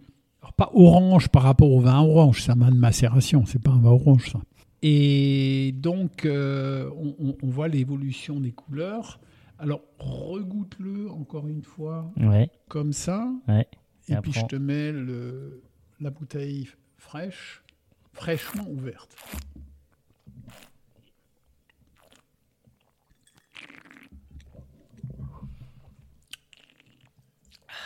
Mmh, qu'est-ce que c'est bon ? Je suis désolé, hein, mais là, il faut, faut goûter parce que je, sais, je, je pense que je n'ai pas assez de mots. Je crois que euh, l'Académie française doit, doit inventer de nouveaux mots là, pour parler des vins parce que euh, on tourne souvent sur les mêmes, mais c'est pas, voilà, on est on est sincère et euh, on est honnête, et franchement euh, c'est euh, bon, après on le savait, hein, je savais que quand je viendrais, que je, quand je en venant ici, que j'allais vivre un grand moment, et c'est vraiment un grand moment que je suis en train de vivre, tant dans la dans la personnalité, tant dans le la simplicité. Euh, finalement, plus on est simple, plus on fait de grandes choses, je crois. On appelle les, les plantes médicinales, entre autres, on les appelle les simples. Mmh. Historiquement, on les oui. appelait les simples. Oui. Et c'est elles qui guérissaient. Oui. Avant euh, l'avènement des, des produits de, de synthèse. Alors, je dirais, si je devais comparer les deux, comparaison n'est pas raison, il y a une gourmandise qui se crée au bout de cinq six jours, qui est plus, plus compacte, plus... et on n'a pas l'impression d'avoir les deux... Ben là, tu, tu, me les, tu me fais pas... Bon, je savais que c'était du Gewürz Traminer parce que en macération, mais par contre, tu ne me montres pas les bouteilles. Pour moi, c'est deux vins to- totalement différents. Justement, c'est ça qui est intéressant. Alors que c'est le même. Et c'est le même, et, et ça peut casser... Euh, certaines idées reçues. Mmh. D'une part que, alors c'est pas tous les vins, soyons d'accord, mmh. mais qu'il y a des vins qui n'ont pas de sulfite et qui au bout de six jours ne sont pas du vinaigre. Mmh. Et ce qui est remarquable, c'est que justement avec une bouteille, mmh. si on la boit sur six journées consécutives, on peut boire six expressions du même vin. C'est comme un acteur euh, sur une scène, il y a différents projecteurs, oui. parce qu'un jour, il va se tourner vers le public là, euh, mm. à un moment autre, à un moment donné, il va se retourner. Mm. Et donc, on amène différents éclairages. Et ça, ça illustre aussi le facteur temps. Bien sûr.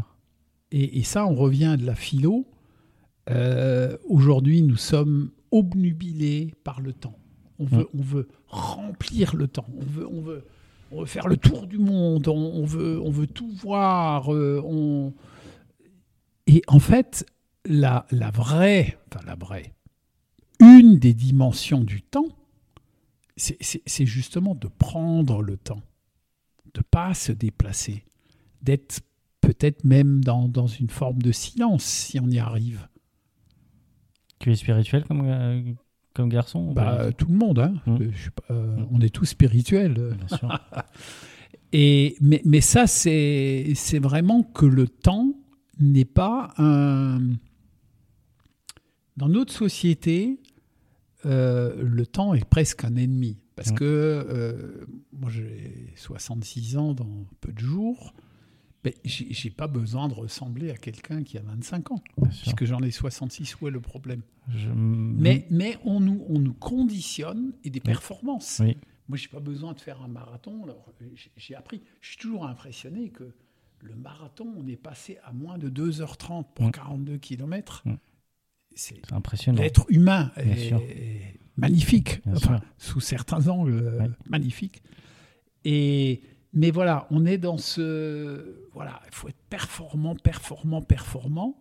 Mais en voulant être dans la performance, on bousille la planète. Mmh. C'est pas un joli mot, bousiller, mais c'est ce qu'on fait. C'est ça. Et socialement, on bousille plein de gens. Mmh. On s'écrase les uns les autres ouais. aussi. Alors que le temps peut être un allié. Et ce vin, l'un le préférera comme ça, l'un autre, euh, autrement. Mais... Le temps qui s'est écoulé apporte une autre euh, réalité, une autre dimension, et les deux sont intéressants. Ouais. Comme je dis toujours, aujourd'hui, tout le monde a une montre sur le portable. Pas moi. Sur le... Mais plus personne n'a ni montre pas. Ni portable. Et j'en veux pas. Bon, ouais, c'est très bien. Hein. C'est rare, mais... Ouais. Ah, mais... Et alors, les gens me disent, mais quand tu voyages... Alors, bon, depuis deux ans, on voyage peu. Mais c'est pas possible sans téléphone. Bah si, c'est possible. Mais... J'ai dit, j'ai toujours une, une, une ou deux pièces ou un billet de cinq euros dans la poche. Et j'avais déjà besoin de, de téléphoner. Alors, il y a des gens, euh, je demande en anglais, si c'est à l'étranger, euh, est-ce que vous pourriez me prêter votre téléphone ? Et ah, mais, ah, ils vont avoir peur de te le piquer. J'ai dit, bah, rassure-toi. j'ai rencontré des gens, la première idée, c'était pas ça, mmh. que je veuille leur piquer le téléphone. Mmh. Et ça, c'est pareil, ce sont des conditionnements. Mmh. Alors, ça m'est arrivé, effectivement, des gens qui ont dit « Mais qu'est-ce qu'il veut, celui-là, il n'a pas de portable. » En, Fran- en France, c'est comme ça, oui. Il est, il est un peu, un peu bizarre. Ok, ça, ça m'est arrivé. Mais généralement, euh, bah, des gens, ils sont tout heureux de rendre service. Et donc, je veux leur donner deux, trois, cinq euros. Ils n'en veulent pas. Mmh. Et moi, ce n'est pas pour des, des histoires d'économie, vraiment. Et, mais il faut faire l'expérience de... Il y a plein de gens qui aimeraient rendre service. Et on ne leur donne même pas la possibilité. Bah, il y a... Alors, on parle d'hygiène de vie. Euh, donc, euh, je ne sais pas, deux fruits et trois légumes par jour, et cetera. Bon, OK, c'est, c'est bien. Ouais. De toute façon, si on est plus à tendance végétarienne, c'est mieux. Oui. Euh, si on arrive non pas à devenir végétarien, parce que c'est pas forcément non. une nécessité, non. mais si on arrive à, à ne plus faire des, des élevages industriels qui sont de, vraiment de la souffrance animale, et ça, euh, c'est, c'est comme un, un caillou qu'on jette dans la mare. La souffrance animale, elle, elle, elle se répercute dans, dans, dans tout notre système solaire. Mmh. Et ça amène de la haine, et cetera, et cetera. Donc, il ne faut pas être anti-viande strict. Non. Si on veut avoir des vosges et des pâturages, euh, nous, les humains, euh, on n'est pas capable de transformer l'herbe. Non. Donc, euh, les ruminants sont capables oui. de valoriser l'herbe oui. et de garder des paysages ouverts, ce qui oui. est important aussi. Bien sûr. Et de nous donner euh, des fromages, euh, qui est aussi un monde, euh, une culture euh, extraordinaire, euh, qui, qui est quelquefois très proche du vin, avec des fermentations différentes, des terroirs. Hein, mm. D'ailleurs, on, on a des A O C en fromage, et cetera. Mais effectivement, d'arrêter les, les élevages concentrationnaires d'animaux. Mm. Ça, ça, ça, ce Parce serait... Je suis très d'accord avec toi. Ce serait une, une chose... Euh, écologiquement, éthiquement, euh, heureuse. Est-ce que tu aimes qu'on t'aime ? Pff, je comprends pas. Ouais. Ça, c'est un peu... Euh, aussi dans l'ère du temps moderne. Euh, moi, j'ai beaucoup lu Rudolf Steiner. Mmh. Et ça m'a un peu imprégné, peut-être un peu forgé aussi. Et... Je, j'ai un lien là avec euh, François Boucher, mmh. qui est du, du Val-de-Loire, d'accord. qui était un des premiers conseillers et contrôleurs à une époque en, en biodynamie. Et il expliquait que bah, beaucoup de difficultés dans le, le vignoble, sur le végétal, provenait du fait qu'on veut se ménager, nous, ce qui est légitime, mais qu'on n'est pas au service de la vigne. Je me rappelle, non, ça, ça remonte à plus de trente ans. Il disait, mais tu vois, là, si, si tu veux pas te baisser et tu changes ta taille, ou tu veux pas faire ci et ça, mais tu le fais par rapport à la vigne, par rapport au vin ou par rapport à toi. Et ça m'a énormément marqué. Mmh.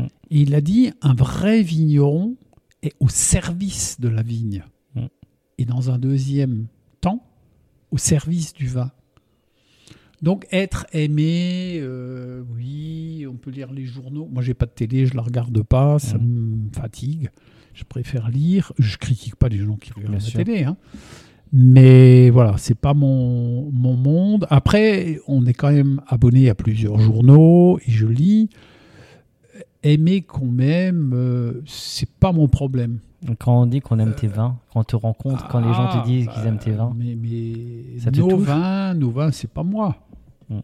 faut pas s'identifier euh, à ce qu'on fait. Euh, l'essence de l'être humain, et c'est, c'est autre chose. Bah, disons, oui, bah, je, je, je préfère qu'on dise qu'on apprécie que si on n'apprécie pas. Ça, je suis d'accord. Mmh. Mais au fond, euh, sur Terre, on est deux choses. On devrait être deux choses. j'y arrive pas non plus euh, pleinement. Euh, on est là pour apprendre, on est apprenti, il faudra même apprendre à mourir, tous. Bien sûr. Et on est serviteurs. Et euh, qu'est-ce que tu dirais au petit garçon que tu étais maintenant, si tu te regardes en arrière? Qu'est-ce que tu as envie de lui dire? Bah, qu'il a eu beaucoup de chance. Ouais. Ouais. Et que j'ai encore toujours beaucoup de chance. Bah, c'est formidable. N'oubliez pas de partager et de liker cet épisode. Nous serons diffusés sur Spotify, Deezer, SoundCloud, YouTube. Si vous avez iTunes, mettez cinq étoiles et un commentaire. Enfin, le vin reste de l'alcool. Buvez modérément, partagez ce breuvage entre vous, mais surtout, ne mettez pas votre vie en danger. Bienvenue sur le podcast du Raisin et des Papilles, le podcast qui vous parle du vin et de l'art de vivre en Alsace. Le bon vin, celui que tu bois avec tes copains, celui qui te donne des émotions. Vous aurez aussi nos coups de gueule et nos coups de cœur.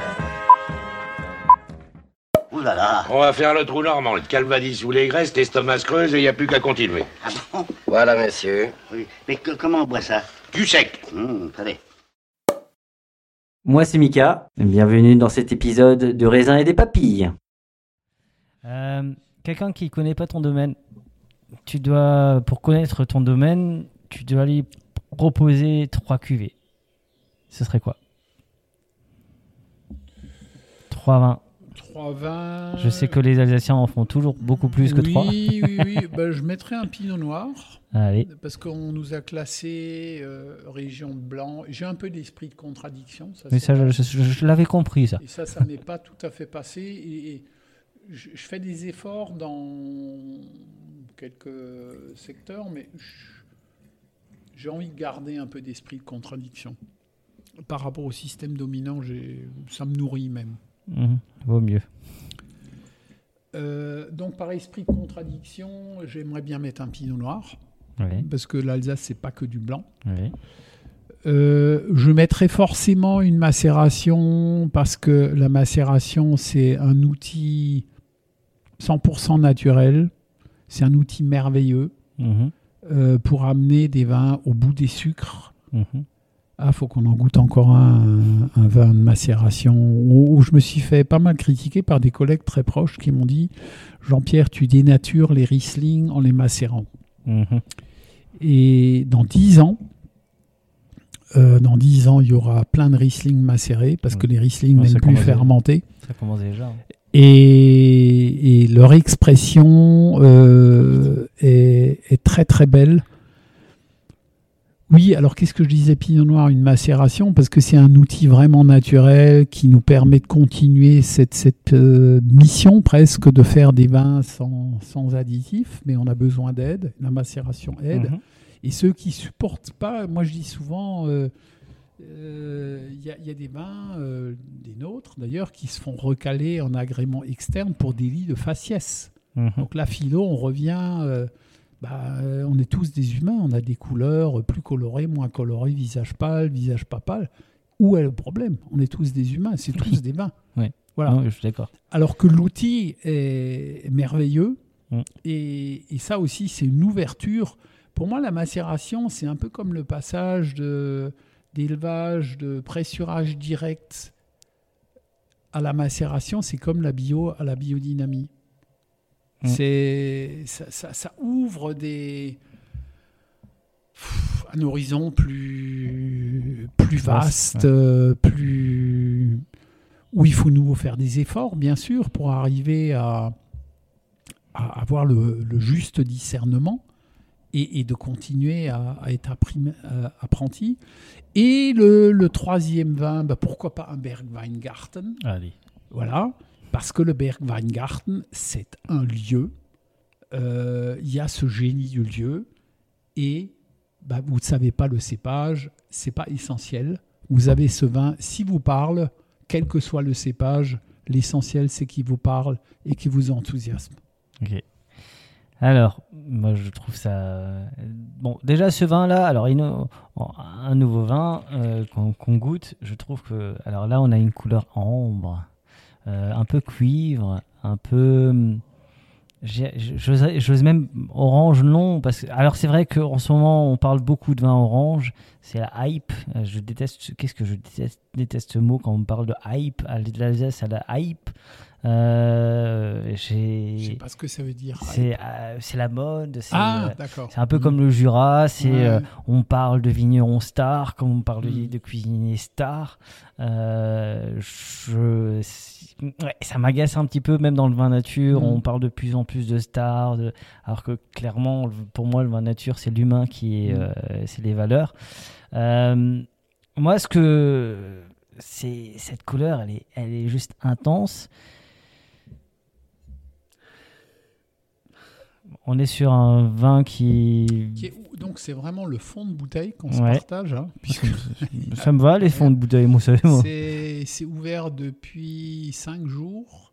Et donc, euh, je t'en parlais à la cave. C'est ce Riesling ah, c'est le fameux. deux mille deux. Mmh. Bah, vraiment un fond de bouteille. Ouais. Donc, il y avait dix grammes de sucre, bah, qui les a encore, et qui est sans sulfite. Et qui a tenu. Et... Bah, c'est vraiment un fond, fond de bouteille. Hein, mais... Bah, tu sais quoi ? C'est ce que j'aime boire. Ce velours qui te caractérise et, euh, et cette intensité, c'est, euh, ouais, c'est majestueux, quoi. Ça, c'est, ça, c'est magnifique. Pour, pour euh, disons, un centimètre et demi qui restait dans la bouteille, qui est ouvert depuis cinq jours, c'est vrai que c'est pas dégradé. Ça, mmh. ça, ça s'est métamorphosé, forcément. C'est plus comme à l'ouverture. Mais il y a l'essence euh, du vin est toujours là. Ouais. Tu te rends compte, en, en deux mille deux, tu mettais déjà vin sans soufre. Oui. C'est... Alors, on a arrêté de mettre vin sans soufre. On, on l'appelait euh, vin biologique. Oui. Parce que c'est en, en deux mille douze oui. qu'est arrivé. Le vin biologique n'existait pas. Non. On, on considérait que ce n'était pas possible parce qu'on considérait qu'on ne peut pas faire des vins sans sulfite. Mmh. Et depuis... qu'on peut faire des vins biologiques, mmh. mais qui ont quand même droit à quelques intrants, ben, mmh. je ne peux plus mettre vin biologique, puisque là, il y a zéro intrant. Okay. Et c'est pour ça que depuis ce temps-là, euh, on met pur vin, ouais. zéro sulfite okay. ajouté. D'un... C'est, c'est aussi une étape. Tiens, on va encore en goûter un autre. Parfait. Non, on a parlé à la cave, et encore deux autres. Encore deux autres ouais. Bon, ben, je vous garde encore un petit peu. Hein. De toute façon, vous savez qu'avec du raisin des papilles, les épisodes avec les grands, ça dure longtemps. Hein. Avec, euh, avec Christian Biner, c'était « Allez, il faut que, il faut que je coupe » et j'ai rien su couper. En fait, j'ai, j'ai une peur bleue de déformer euh, la parole des gens et je déteste euh, que les gens, quand ils s'écoutent, euh, ils aient... après, souvent, on oublie ce qu'on a dit. Donc, je, en fait, je coupe quasiment pas grand-chose. Mmh. Euh, bah, je fais des podcasts nature quand même. Mmh. Encore une fois, on a ce, cette caresse. Qu'est-ce que je, tu veux que je te dise ? tu, Je pense que tu es, un, euh, alors, tu es profondément gentil, ça c'est incroyable. Mais euh, en fait, c'est cette simplicité. Et je crois, en fait, euh, il, il parle. Alors, Jean-Pierre parle très bien, mais moi je décèle le, le petit garçon qui est quand même un petit peu rebelle, qui est un peu fier, qui est euh, fier de, de, de ce qu'il a fait, de ce qu'il est, de ce qu'il propose aux gens, de, d'éveiller les consciences, d'éveiller les papilles. Et euh, je parlais de sage tout à l'heure, mais, euh, mais forcément, euh, il, un, un sage a forcément une part d'enfant en lui, non ? Une mmh. part d'insouciance. Les... C'est comme les poupées russes. Mmh. Et c'est comme nos, nos, nos différents corps physiques, éthériques, les poupées russes. Mmh. Il faut, il faut que l'enfant soit toujours totalement là. Bien sûr. Puis l'adolescent, puis l'adulte. Mmh. Mais il ne faut surtout pas le perdre. Non. Ça, c'est bon, ça. Ça, on en a parlé. Oui. Donc, euh, c'est un tri ouais. euh, de pourriture noble. Ouais. Les pourritures nobles qui arrivaient très précocement. Donc là, il y a trente-deux grammes de sucre. C'est celui du premier août au dix août, c'est ça ? Voilà. Ça, c'est magnifique, ça. C'est nobilis. C'est un tiers d'auxerrois, un tiers de pinot blanc. Là, on parle de cépage pour une fois. Pas grave. Et un tiers de pinot noir. Et cette couleur, cette couleur, j'ai l'impression que j'ai de l'or. Et là. Donc, il n'y a aucune... Oui, il a tenu et il n'a pas fait de... Bah, il a tenu et... Alors, c'est... évidemment, euh, c'est, c'est pas filtré tangentiel, c'est pas filtré sur membrane, mmh. mais ça a été filtré sur euh, plaque. Et, et des plaques un, un peu plus serrées, hein, parce que des, des, dans les plaques, il y a différents tamis. Euh, donc, ça a été filtré juste avant mise en bouteille. Euh, pourquoi ? parce que bah, le filtre, il retient un certain nombre de levures. Et dans un vin comme ça, bah, le, le, le défi, c'est que les levures... Rési- Là, il y a encore plein de levures. Mmh. Là, si on faisait un comptage euh, à la bouteille, il y en a plusieurs milliers. Alors qu'on arrive à faire de la stérilité aujourd'hui, hein, mmh. ce qui n'est pas l'objectif. Mais réduire la population des levures est quand même, puisqu'il y a trente-deux grammes de sucre, euh, à, à limiter un peu ceux qui... Voilà. Tu vois, dans Mais les... c'est surtout le pH. Qui... Dans les trois vins que je te demandais tout à l'heure, moi je pense que ça te, ça te caractérise bien ça aussi. Cette précocité, cette... Parce que finalement, tu es au début de l'histoire de la biodynamie en Alsace. Euh, moi, je trouve que ouais, ce vin, est, en fait, il est, il est rempli de symboles. Oui. Il est vraiment rempli de symboles. Con- concernant le vin, alors les, les alcools, je ne sais pas, mais je peux imaginer. Euh, concernant les, les vins, ce qui est clair, c'est que le soufre détruit un certain nombre d'enzymes. Oui. Et en particulier des enzymes qui aident à la métabolisation de l'alcool. Mmh.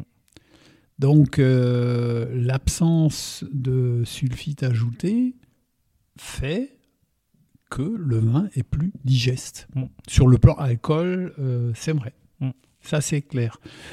Bah, des eaux de vie, oui, j'imagine aussi. Je... J'ai euh, moins d'expérience. Je ne sais pas si tu as déjà goûté Spirale, mais si, tu as si. l'occasion. Chantal en a ah, amené oui. une, une fraise. Euh... Sichuan. Oui, ouais. c'est, c'est, c'est magnifique. Hein. Ouais. Ah, c'est bien travaillé, on les avait fait. Et c'est lui qui fait maintenant du coup les, les mioles de chez Biner aussi. Donc, euh, bah, ils se sont bien trouvés les deux. hmm. En fait, comment on peut boire ? Ça, c'est pas sans sulfite. Hein. Non, mais c'est bon. Mais c'est bon. Ouais. Ouais. Non, mais c'est très, très, très, très, très, très, c'est très bon. C'est encore une fois cette pâte de velours. Euh, que de... C'est un petit, une petite escapade dans le temps. Mm-hmm. Oh, une petite... C'est ça qui est intéressant. Une petite deux mille. Bon, euh... Alors, moi, j'avais goûté à Noël, je crois, au Cantalou. Alors, Géraud, tu m'excuseras si je me trompe de l'année. Je crois que c'était en deux mille six. Me semble-t-il. Est-ce que c'est, po- c'est, c'est possible ? C'est possible. Je dois avoir la photo quelque part. Non. Je crois que c'était une deux mille six que j'avais goûté chez Géraud. Et ben c'est, c'était justement...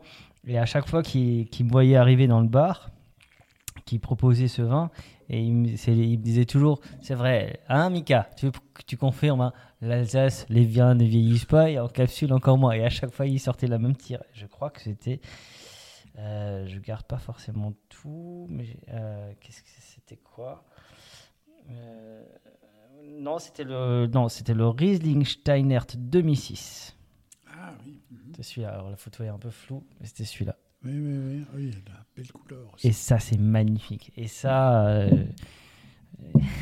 c'est là où j'ai dit bon, il faut absolument que je fasse le podcast. Là, ça suffit. Il y en a marre.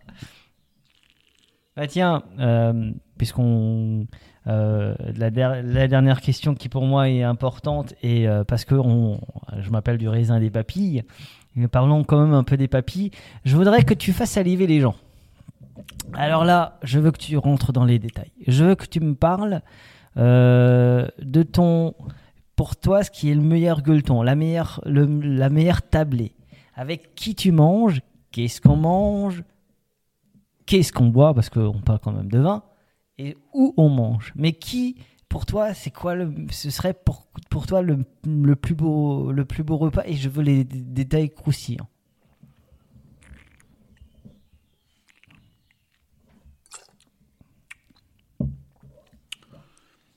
Mes souvenirs euh,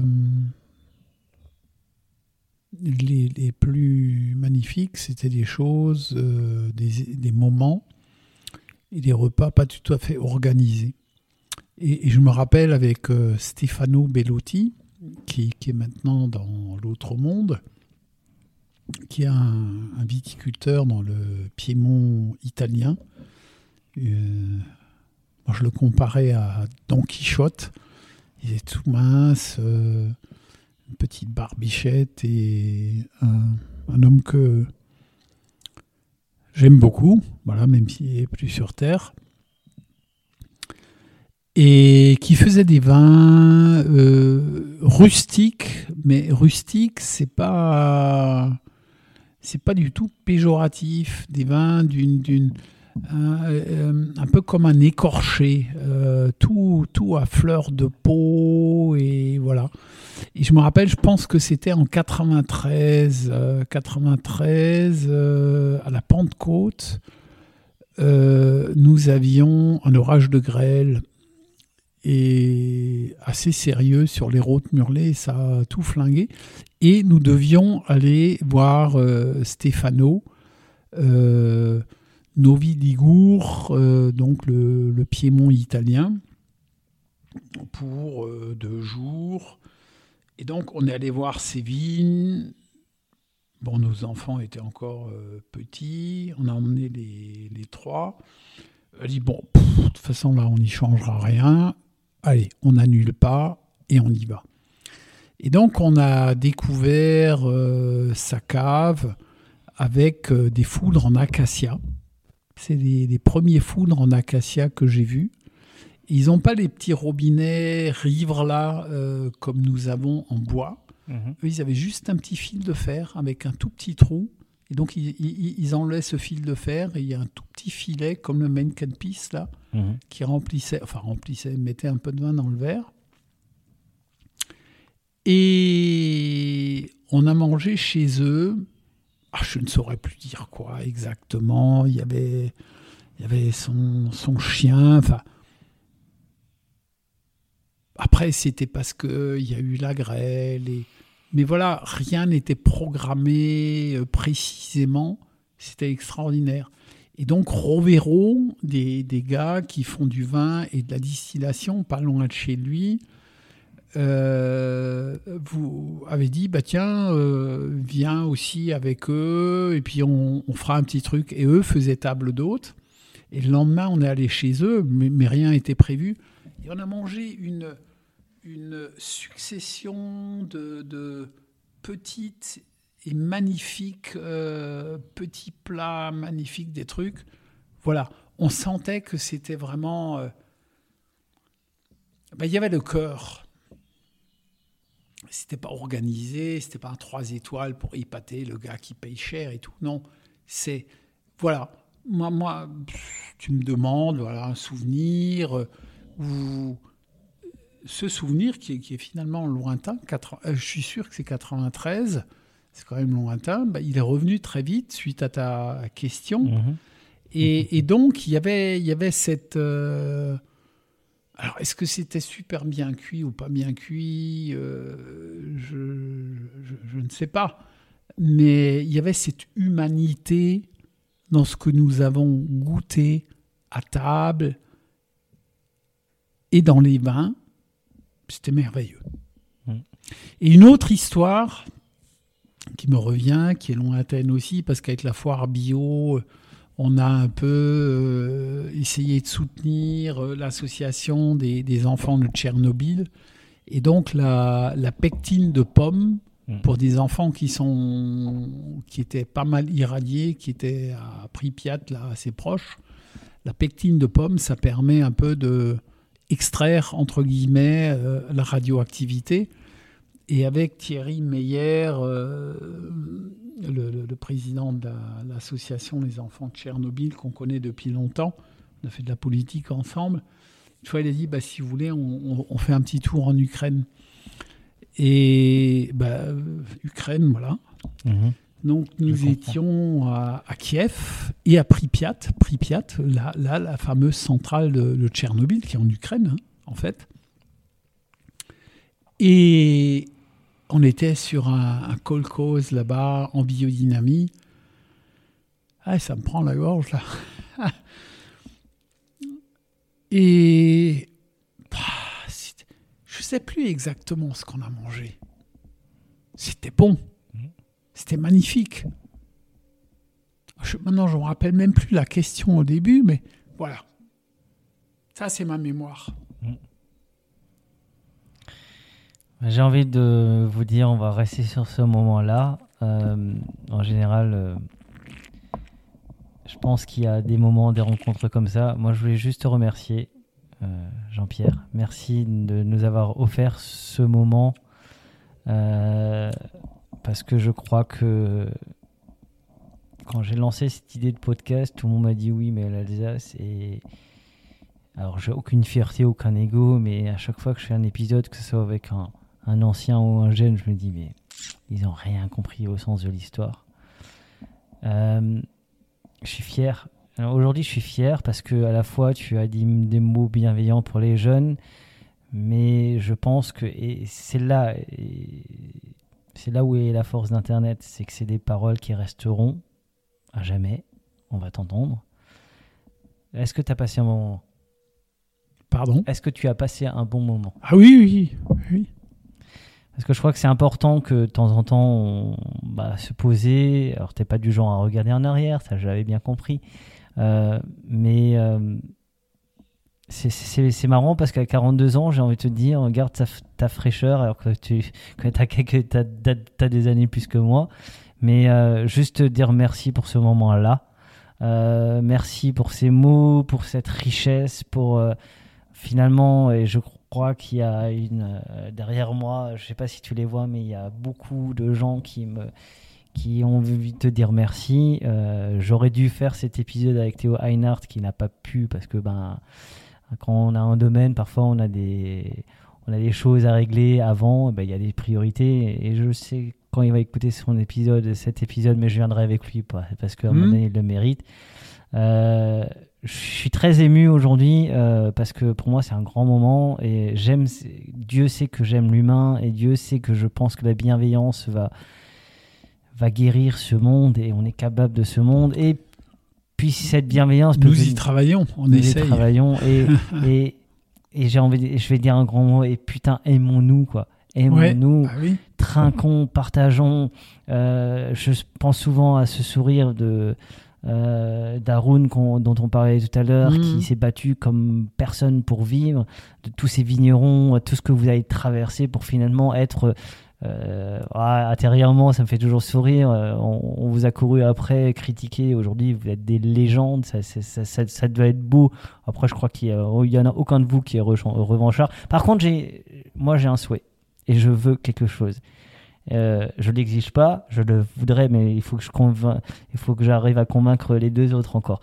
J'adorerais qu'on fasse un moment avec toi, Patrick, Bruno et Christian. Oh, bon, il y arrivera. J'adorerais hein. faire un moment mais juste votre quatre, parce que je pense que c'est important et pour l'histoire de notre région. Euh, encore une fois, je l'ai dit tout à l'heure, Théo Schlegel dit toujours il faut être fier d'être, d'être ce qu'on est, Alsacien. Oui. Ou ukrainien. Oui, mais il n'y a pas de raison que. Exactement. Soyons fiers de ce que nous sommes. Il faut, faut assumer. Euh... Exactement. Euh, un petit mot pour nos, nos auditeurs avant de terminer ? Bah, moi aussi, je, suis, je te remercie beaucoup. Euh, de... Je suis ému aussi. euh, parce que tes, tes questions, mon, bah voilà, la mémoire. Euh... Alors bon, j'ai pas répondu académiquement. Euh, tu disais, ouais, voilà, ce qui t'a le plus marqué. Euh, ben voilà, c'est donc, ta réponse. Euh, et, et en lien avec des gens, euh, Stéphano, ouais. Donc, grand merci à toi aussi. Merci à toi. Comme je te dis toujours, il y a près de chez vous un caviste, un bon restaurant qui va faire l'effort de... de choisir sa matière première, ses vins, son café. Il y a toujours une histoire derrière un plat, derrière, derrière un verre de vin. Buvons modérément, buvons libre et amoureusement, buvons Alsace. Et comme je le dis toujours, euh, attends, il faut juste qu'il remplisse un peu son verre parce que sinon ça marche pas. Parce que ich bin der Elsaser und ich kann nicht, je ne peux pas faire, ich kann nicht Chinmore avec quelqu'un. Allez, merci à toi Jean-Pierre. À très bientôt, on se voit dans les salons. À bientôt, ciao ciao.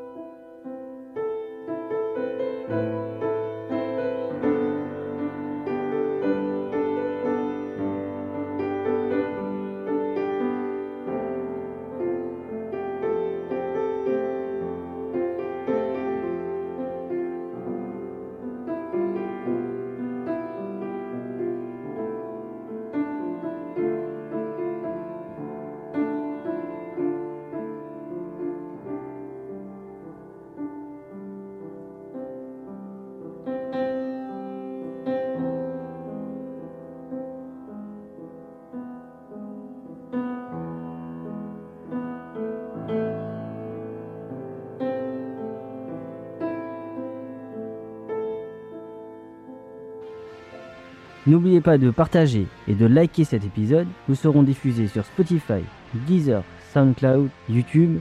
Si vous avez iTunes, mettez cinq étoiles et un commentaire. Enfin, le vin reste de l'alcool. Buvez modérément, partagez ce breuvage entre vous, mais surtout, ne mettez pas votre vie en danger.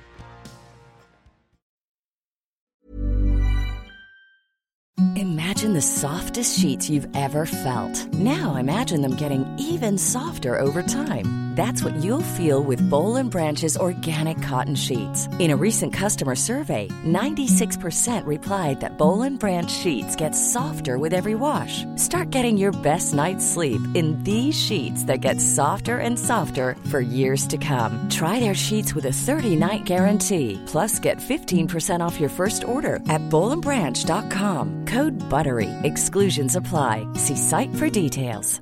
Even when we're on a budget, we still deserve nice things. Quince is a place to scoop up stunning high-end goods for fifty to eighty percent less than similar brands. They have buttery soft cashmere sweaters starting at fifty dollars, luxurious Italian leather bags, and so much more.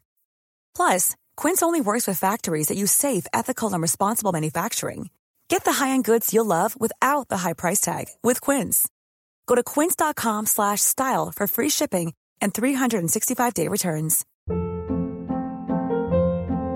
Hold up. What was that? Boring. No flavor. That was as bad as those leftovers you ate all week. Keke Palmer here, and it's time to say hello to something fresh and guilt-free. HelloFresh. Jazz up dinner with pecan-crusted chicken or garlic butter shrimp scampi. Now that's music to my mouth. HelloFresh. Let's get this dinner party started. Discover all the delicious possibilities at hello fresh dot com.